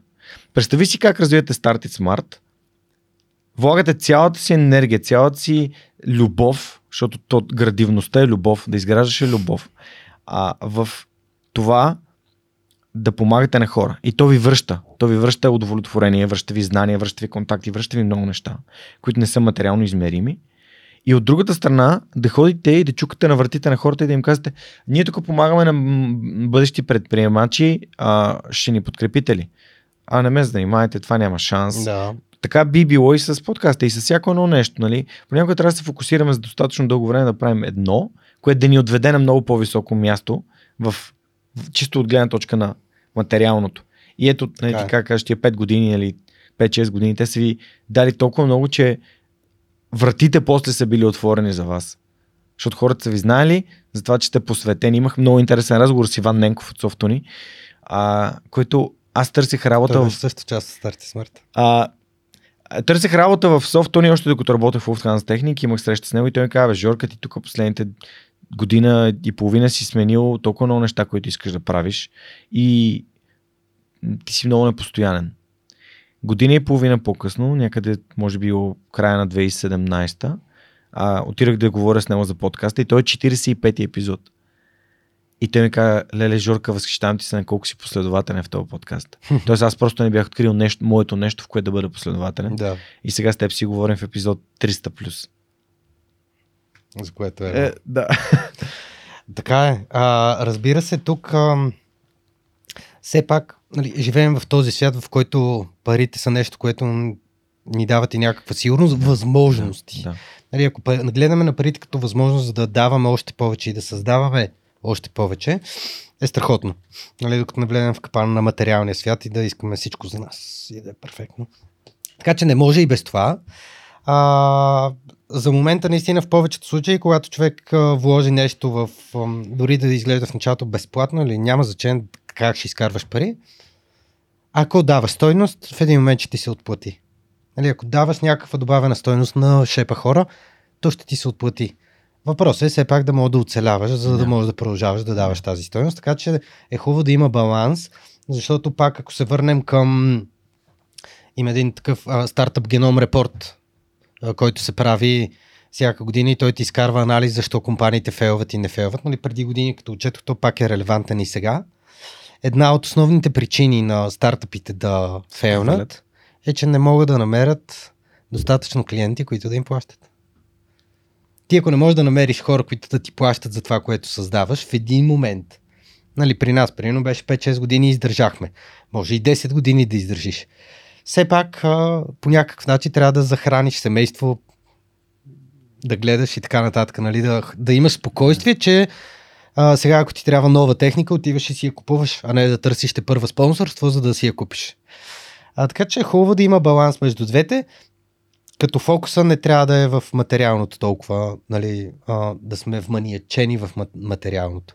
Ако го използваме като средство за да се развиваме и да правим още повече стойност, it's fine. А, тук ми идва да те попитам, защото аз съм забелязал, че младите хора по принцип са много по-склонни да вземат рискове, именно защото когато си на, примерно, на 30, на 35, имаш вече семейство, имаш някого, за когото се грижиш, дете или и така нататък, а просто склонността ти да вземеш рискове, да поемаш рискове е доста по-ниска. Така е. И Тоест, хубаво е, когато си млад, да опитваш неща, защото там дали ще загубиш спестяванията си, не е някакъв съществен проблем. Но ако загубиш семейните спестявания, това вече е съществен проблем. Не мога да изгонят от вкъщи. А, така е и другото, нали, което всички знаем е, че с годините креативността намалява. М. Нали, мита, това е мит. Мите, да. И Тони Бюзан ни го показа. Нормално е, да. И мал... на, децата са много креативни, имат безкрайни идеи. Те могат да са в един кашон, да. ти да го видиш като какво прави с този буклук, а детето в този кашон е всъщност в камион. И той кара камион, но е в кашон. А, за възрастния това е буклук. Махни се от този буклук. Така. Така че креативността, колкото сме по-малки, нали, е супер силна, колкото по-възрастни сме, вече сме видяли много неща. И сме, имаме много сугестивни бариери. Мгм. Знам, че като, се катер, като малък съм се катерил на всяко дърво да взема най-горната джанка, където никой не стига до нещо, защото е най-сладка или най-голям, най-горната круша. И това съм го правил. Катерил съм се на всяко едно дърво. Еми сега като се кача на едно дърво някъде до средата и често да си кажа краката ми подават. Почвам да се притеснявам. Е, нормално, първо съм по-тежък. Второ, съм загубил този безкрайен а, а, опит на тичане, скачане и чупене на крака и ръце, което ми е било детството, нали, нормално. И, и почвам да се страхувам все повече и да казвам и на други приятели, абе, внимавай за това, внимавай за онова. А, това е защото сме видяли страшно много примери, в които нещата не са се получили и имат не добър край. Обаче това не означава, че трябва да се ограничим до там. А, съответно, Тони Бюзан ни каза, нормално е креативността да намалява, но не е естествено. Естествено е мозъка да си е креативен през целия живот и да ти генерира постоянно идеи. Въображение. Imagination. Просто трябва да си да излезнеш от кутийката, нали? Днес на гости ми е изпълнителният директор на училищната академия Телерик, Петър Шарков и почти Тони Бюзан, което е много яко. Така че Да. ти благодаря, че е така Мога да направя едно бързо обучение. сваляш, сваляш а, както обичам да казвам, нали, моят приятел Тишо Станев казва, от кораба майка сваляш знания. А, защото според мен именно това показва, някой да каже ми, ти как усещаш, че гостите ти искат да дадат? Ами, ако ти направиш едно обучение за 3000 евро или 5000 евро или 1000 лева и просто не искаш да дадеш да разкажеш за него на хората, които според теб биха могли да получат полза, то определено трябва да си помислиш за това дали имаш страх от това някой да, от конкуренция или някой да ти вземе идеята или да те прецака и защо имаш такъв страх. Защото всичко, което знам за подкастите е нещо, което споделям с всички хора, които са ме попитали. Даже наскоро имах много готин разговор с Натания от Беско във връзка с негова да, идея. Супер. Да, и той каза, е, и колко си а, с човека говорих, нали, така говоря с теб. Рада Бонева ми гостува от Трифчи, нейния подкаст. И тя каза, знаеш колко хора съм питала за подкасти, те казва, той питай Жорк, нали, той мен, на мен ми помогна. И, и това за мен е много важно и а, ето подкаста беше с нищо и пак исках да помагам на другите да правят техните си подкасти. Така че ето това е желанието да не се сравняваш с другите, а да правиш баницата по-голяма. Колкото повече подкасти, толкова повече слушатели, толкова повече рекомодатели, толкова повече за всички от всичко. Точно така. И а за мен е, това е много, много яко.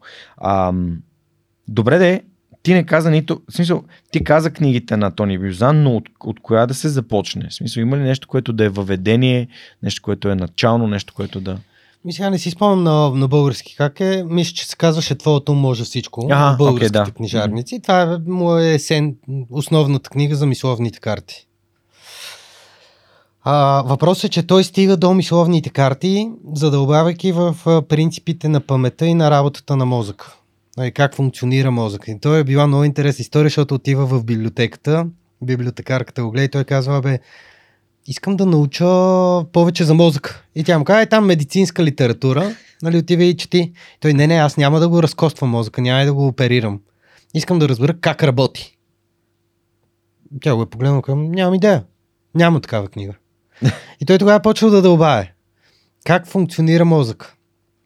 И с а, елементарни житейски примери стига до основните принципи на паметта и креативността и, и воденето на записки. Така измисля този инструмент. А, така че а, това е много интересно. Нали? Ам, реално основният принцип на, на памета ни е асоциации и въображение. Association и imagination. Това са двата основни принципа. Ние помним нещата, като ги свържем с нещо друго. Ако няма за какво да закачиш някаква информация, която ти идва в съзнанието, най-вероятно след един час няма да я помниш. Затова трябва да я закачиш за нещо, което вече съществува. И второто е да си го представиш. Въображение, да го видиш като картинка. Да си го нарисуваш в главата. Ние помним с картинки. Ние не помним текст. Написан текст, нали? Всичко около тебе картинка. Като се сетиш за някой спомен от миналото, то е картинка, видео в главата ти. Като четеш книга е видео в главата ти. Като чете... Ти. Четеш книга и става видео в главата ти. Ако ти е достатъчно добре развито въображението, да. Или забиваш някъде. И си «Оф, не мога да чета, защото ми е само текст и искам да видя нещо. Примерно на мен. Това е много интересно наблюдение. Винаги съм се чудил защо някои от книгите ми стават супер скучни, супер бързо. Просто не ме провокират въображението да работя. Не ти го провокират. Мен ми беше трудно в началото да чета книга до, до края, до последната страница. Чета си ги до някъде, взимам си каквото ми трябва и си казвам, нали, толкова взех. А, аудиокнигите при мен почти не работят. Много ми е трудно. Само да слушам и да си представям. Много ми е трудно. Да върва някъде и да слушам. Буквално се едно минава и заминава. И аз съм си знал, защото при всеки човек е различно. Не, при мен работи супер. При всеки човек е различно, нали, к- кое работи? Аудиално, визуално или кинестетично? Нали, микса от трите е най-добрият вариант, за да пипнеш, чуеш, погледнеш, То направиш. нарича транства. Да. А, въпросът е, че примерно при мен само аудиално съм ос- осъзнавам, че ми е най-слабото Мгм. от всички звена. За много хора визуалното не работи толкова, въпреки че по принцип 70% от информацията влиза през очите. Няма, няма как да спорим, че на всеки визуалното работи. Просто при някой работи по-слабо, при други не толкова. Така че тук е важно и човек да осъзнае как учи. Съответно трябва образователната система, като хване децата и като види, че едните са по-силно аудиални, визуални или кинестетични, да им дава информацията по този начин. Живеем в 21 век. Мога да ти дам информацията в видео, в аудио, в сглобяване, в чертане, в каквото искаш. М. Нали? Да, аз между другото, като се връщах към България, а след а, Хамбург, а, си дадох сметка, че ми трябват инструменти, трябват ми бор машини. И записах курс по NLP. И там Яп. а, Беше много готино, защото много ми помогна да позная себе При си. кой? А, при Ангел Лазаров в NLPVG. При него съм бил на поне 4 обучения. Аз съм бил, аз съм бил на 3. а, треньорски му курс съм правил NLP практики мастър. Браво. Не, имам и един за, ама той не ми го води той. На Весто ми го води за, за говор, за въздействие чрез глас. Беше ли на кой е най-добрият презентатор? Не, Аз съм най-добрият презентатор. Готино е NLP-то. А... мен ми помогна просто като инструмент да опозная себе си. Чупи да, ти да представата за много неща. Да, Да, аз е. не съм фен. Да. Нали, не, не искам да вкарвам хората в рапорт или да ги сугестирам. Защото мога да мани... нали, NLP-то мога да го използва за страхотна манипулация. Би могъл, да. Можеш. По-скоро на мен също NLP-то ми даде много представа за това колко неща не разбирам и колко са интересни. И нали, поведение на хора, пози, ситуации. Нали, винаги като седна с някой, почвам да видим как аз, аз ако застана така, той след една минута и той е така. Ако застанеме така и той е така. Много е... Огледалните неврони работят. Да, много е, за мен е едно от най-ценните неща. На практика беше да осъзная себе си. На мастера беше ам, метапрограмите. Тоест, като погледнеш скалата и да разглеждаш самите реакции, проблеми, всичко да разглеждаш като скала, а не като едно и нула, не като бинарен код, Да. който имаш или е включено или изключено, или да или не, или бяло или черно. Не имаш някаква фаза, някаква скала, в която ти вървиш в различни фази. И такъв, примерно тук, когато съм в личните си отношения, искам да съм по-малко а, изискващ, по-малко асертивен, обаче когато съм в бизнес искам да бъда една идея по-асертивен, защото все пак там това е нещо, което е важно за мен и така нататък, за бизнеса, за устойчивостта. И много, много ми помогна. В смисъл, даже онен ден се сетих за това и забавно, че така има тази синхроничност да се появи в разговора ни сега. А, Да, не опитва готино. да, Ами трябва да тества човек много неща. Наистина, ние за 5-6 години по Кристарт Смарт тествахме какво ли не. Това е, това е начина да разбереш и за себе си, кое ти харесва, кое не ти. Още един от начините да разбереш повече за света, по принцип, и да си отвориш съзнанието е да пътуваш. Разкажи ми за Кайро. Беше, казал, беше обещал, че ще кажеш. Това не да. Защото А. това ти казва, окей, има и други начини да се случват неща, защото отиваш на друго място, където хората имат друга култура, друг живот и се случват. Подозирам, че ще не скажеш някаква така история. Да, а, интересно беше в Кайро. А, сега по принцип пътувал съм не супер много, но съм пътувал, в Европа съм пътувал доста. От малък, още от на 4 години, баща ми работеше в Белгия. Бяхме един месец в Белгия, страхотни неща, после и във Франция, Париж съм ходил два-три пъти. От състезания Хонг-Конг ми беше ухо Хонг-Конг, нали, аз бях седми клас. О, интересни неща и там. Но Кайро. А, работим а, там за една от банките и всеки ден сме в банката, хотел, банка, хотел. Ами човек след като мине един ден в Кайро и вече поживееш да видиш какво е, а, нали, осъзнаваш, че нещата са съвсем различни. А, примерно там интересното беше, че първо на 7-8 ден почнах да се задушавам. Въздуха не ми стигаше, дробовете нещо ме боляха и бяхме с още един колега. Викам, айде умираме си, тук край приключваме. И него също. По същото време. Викам, айде, чао сме тук, сега болници и такива. В Кайро сме, нали? Нямаш идея какво ще ти се случи. Мина ни. А, предполагам се оказва от факта, че навънка е 50 градуса и ние сме климатик навън, климатик навън, климатик навън. На улиците в Кайро няма кофи. Всичко се хвърля. На Всичко се хвърля. Да. Няма нито една здрава кола. Търсих 25 дни здрава кола, без да е ударена някъде. В един момент намирам една лъскава, красива, не си спомня марката, няма значение, като жените ще го кажа, сива кола, страхотно изглеждаща, оглеждам я отпред, отзад, здрава. От едната страна, здрава. Отивам от другата страна и в задната и врата се едно някой с а, такава Шило. отварачка за консерва Аха. е издълбал една, едно гъ във вратата, е така изкъртено. Си викам, не е човешко. Там те карат и се подпират постоянно. Те имат, а, доколкото си спомням тогава, като бях, 6-7 работещи светфара с 20 милиона коли. Всичко е кръгово и всичко е 5 ленти и всичко е на бибитка. Няма мигач. Те само си бибиткат. Бибит и аз съм с предимство. Влизам в кръговото, бибиткам и тръгвам. Пешеходците, пешеходците си пресичат между колите, няма никой, няма да спре на пешеходец. Автобусите намаляват на спирката и продължават. В смисъл, скачаш и се връщаш. Това като, нали, гледал си такива филми. В Индия е така. И на други места. Човек бях в шок абсолютен. Смисъл, аз си казвам, леле, леле, какво се случва тук. А, Това алко- ада за германец е това. Викам си, добре, дай поне малко някъде алкохол вечер нещо да пинем. Няма алкохол, човек. Да, да. Няма. Няма алкохол. Религията не позволява. Казаха ни, че на 12 км в някакъв хотел е имало фри шоп. А, ходихме затворен. В, в хотелите има алкохол. Ма примерно струва 18 долара малка, малко уиски. М. 30-40. Ако искаш. Ако искаш, нали, да. Никой не пие, но пък за сметка на това пушат цигари на ужас. Защото примерно там имаше, значи ако, а, какво беше? Горивото им е примерно 48 цента, минералната вода е 50 цента, по-скъпа от горивото. Така. И цигарите бяха по 80-90 цента. Всички пушат цигари на ужас, то по лев и 50. Си представи котия цигари. Всичко е на цигари, букулци по улиците, мръсотия, сухо, изкъртани коли. А, поне един от пичагите, с който работихме в банката, ни закара на традиционния най-известния ресторант в Кайро. И ни кара на едно място в, не знам, как, даже не си спомням точно къде беше, кара ни. И вика, е, това е ресторант. И ние го гледаме ресторанта. Той е отворен отвънка а, и са наредили маси на булеварда, метални маси и столови и. Ние като седнахме, малко по-късно вечерта бяха завладяли и втората лента на булеварда. Слагат си маси на булеварда и ако идват още хора, слагат още маси. И така булеварда се завладя от този ресторант. И, и това е най-известният ресторант, в който, в който ходят всички личности, всичко.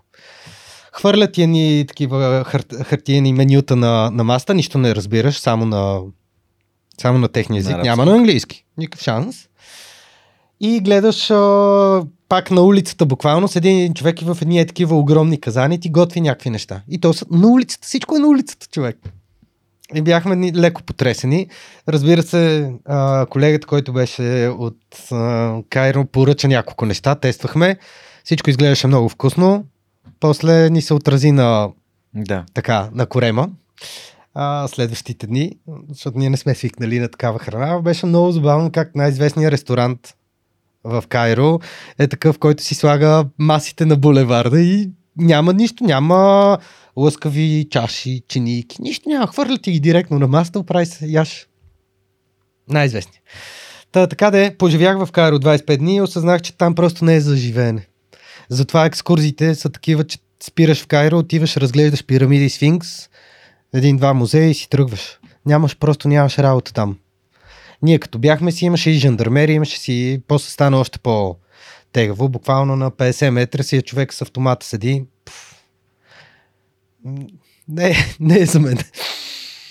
Да, сега в, в Увара гледах а, египетска култура и саркофази и мумии. Беше много Страхотно. интересно. В смисъл, много ти наистина в Египет можеш да видиш неща преди хиляди години, които са просто ти скриват шапката, как са го направили.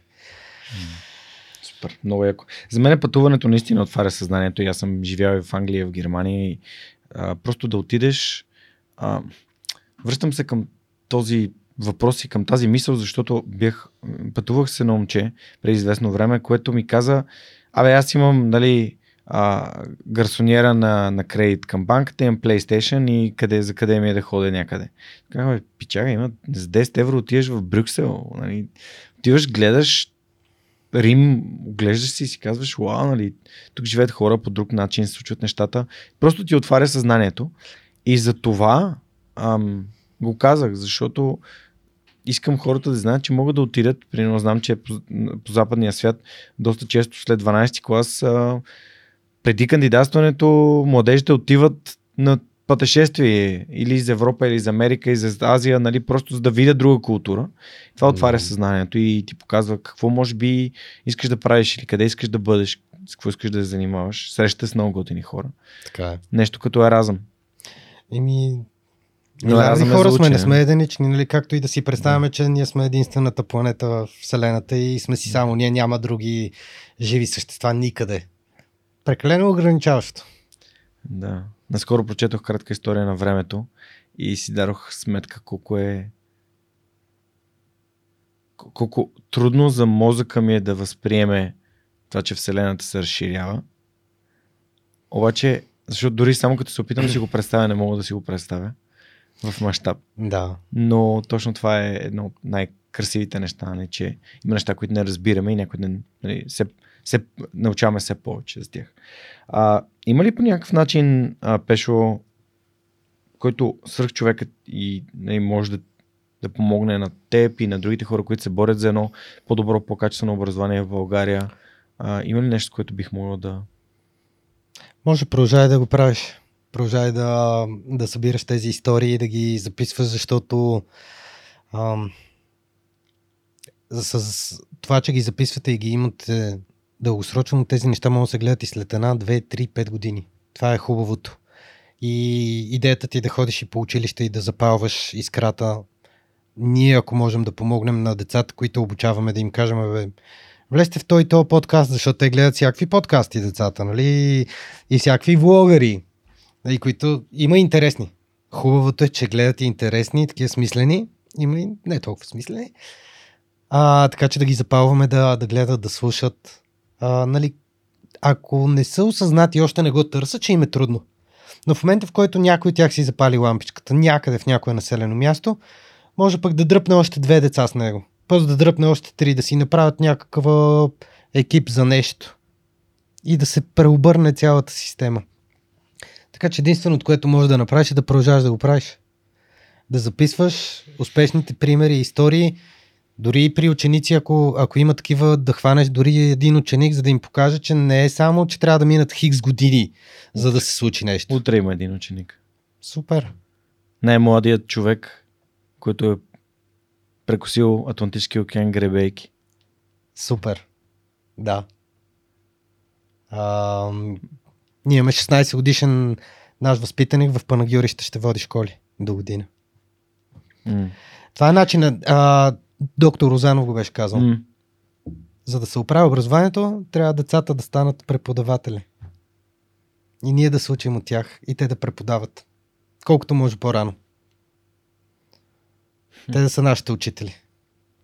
Не само ние да ги учим на миналото и на историята. Те да ни учат на бъдещето и на това какво искат. Интересна, интересна идея. А, дадох си сметка за силата на свръхчовека сред учениците, когато Трян ми каза, че правя скритата програма. Тоест един вид, че правя образование, без да си дам сметка, че правя образование.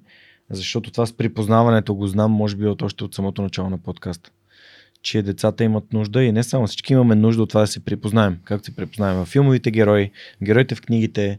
Просто се припознават хората в историите на моите гости. В една или друга част. Дали аз се препознах в частта с а, това, че майка ти е била класен, баща ми беше ректор на ВУЗ, когато аз кандидатствах за ВУЗ. И реших, не, аз един баща вкъщи си имам, стигат ми, стига Да, ми да, един да. баща вкъщи. Ей, но си, мога да си представя какво би било да трябва да си ходя на всички лекции, всички упражнения, да имам добри оценки и какво беше? Парашутист ли си? Не, ама майка ми е класна. не съм, ама баща ми е ректор. И като дойдоха на телефоните, още нямахме като малки, но като вече имахме телефон, девети клас, примерно, свободен час по музика. И ни занимават с музика, нали? Разбира се, м- м- математиците трябва да има и музиката си е свързана с математиката. М. Нищо, че учихме, нищо не учихме, както и да е. И девети клас имаме музика свободен и разбира се газ, черта и след 20 минути ми звъни телефона. Къде си? Викам и е тук, нали, някъде, в център. Ми имате час. Е, как имаме час? Еми, имате час математика. Викам, страхотно, ние сме четирима човек. Викам, ми идваме. Влезахме 10 минути преди края на часа и е, тия задачи на дъската да ги решите за тия 10 минути, дето ми остат.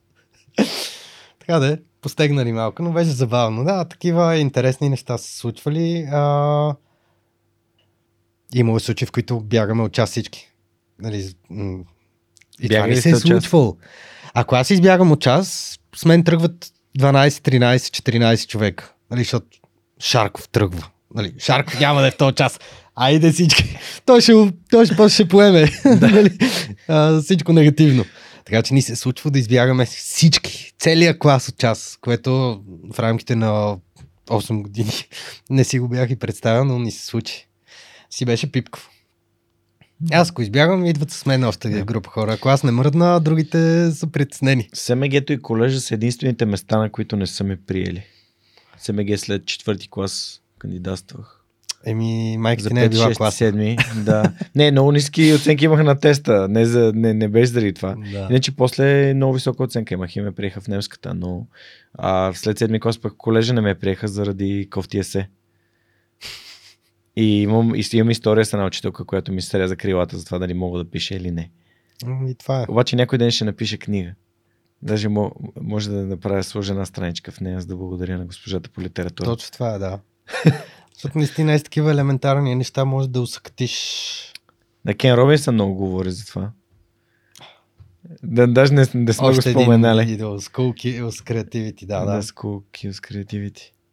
Той е много интересен взгляд нали, за тази метафора, че не може да научиш на рибата да се катери по дърветата и не може да научиш на птицата нали, да, да прави някакви неща, които може да прави зака. Примерно. И той за образованието точно говори в тази посока, че ако докато образованието, education като цяло не, с- не, не прави транзишън от драйвера да му е економически. Да, на български, че ще ми се карат после. Да. А, Стимула да бъде стимула икономически. а, за развитието на образованието да е економически, през социален към личността. Защото в момента образованието е бизнес. Бизнес, да. Печатат се, правят се уроци, изпити, така. И всички гледат за парите. И това е стимула, който развива образованието. Да правим ученици, за да може да имаме работници. Той трябва да мине през социални елементи и да стигне до личността. Образованието трябва да е личността. Личността да е в центъра. Как да се развиваш като личност. Да. И как да ти отворя крилете, да ти открия таланта и да те развия като личност. Христо Нейчев, а, познаваш ли го? Да. Познаваш го. А, от ST6, моят ментор. Той... Те и те ни подкрепят. Ева за ST6, Ева на ST6, а, разказва за, за какво е тил методологията или т.е. какво са тил организациите. Това е цвят тил, не знам, тюркуазено, примерно. Да. А, именно организации, в които личността е на първо място. Тоест това ти да се развиваш като, като човек. Защото развивайки се като човек, имаш много по-голям принос и за клиента си, и за организацията си, и за всички. А, и съответно имаш стимул да, да, да, да, да, да продължаваш да бъдеш в нея, защото това е място, на което ти се развиваш. А не е финансово за организацията или нещо друго. Това много ми харесва, така че, Те имат такъв интересен модел на менеджмент Да. в тяхната в Само- STC, знам. как се казваш, иерархично по- плоска организация. Нещо такова, без, да. да, без, без, без, без шефове. да. Организация без шефове. Супер. А има ли нещо, което се сещаш, което не съм те питал, защото се насочваме към финала на нашия разговор? А, ми мисля, че минахме през повечето важни неща. Надявам се така са били интересни. А, със сигурност може да си говорим още доста. А, мисля, че важните точки ги засегнахме и с предприемачеството, и с образованието, и с, с това как да се развиваме като личности и как да сме свръх хора. На всеки един от нас е свърх човек. Ако сложим личността в центъра, просто да си дадем сметка, че всеки от нас има силни страни, които може да развива. Просто трябва да има увереността, че е способен и да търси място или почва или среда, в която да му помага да се развива. Според. Точно така, средата и някой, който да му... Ако, ако не го е открил още, някой да му помогне да го открие това нещо. А, за финал обичам да питам моите гости как а, според тях и в този случай според теб а, Петър Шарков е Шарков, да ти кажа аз един път по фамилия, да направим България едно по-добро, едно по-щастливо място. Мисля, че го казах и няколко пъти. За мен лично е отношението и а, отношението на, на хората към средата, в която живеем. Просто всички да, да гледаме малко по-позитивно на нещата, да сме по-приятелски настроени и да си помагаме. Да разширяваме баницата. Това е за мен а, разковничето и да продължаваме да сме тук и да, да инвестираме в развитието на, на младите хора и не само на младите, на всеки. Всеки човек има право да се развива.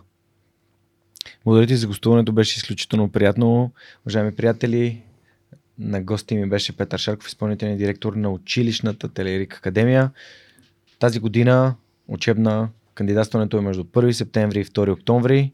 Ако спуснете за до година, следващата учебна година, подозирам, че срокът ще бъде идентичен. Това беше всичко от нас за поредния епизод на Свърх човека с Георгиянов, подкастът, който ви разказва истории, които вдъхновяват. Следващия вторник в любимата ви платформа за слушане и гледане на подкасти. До скоро!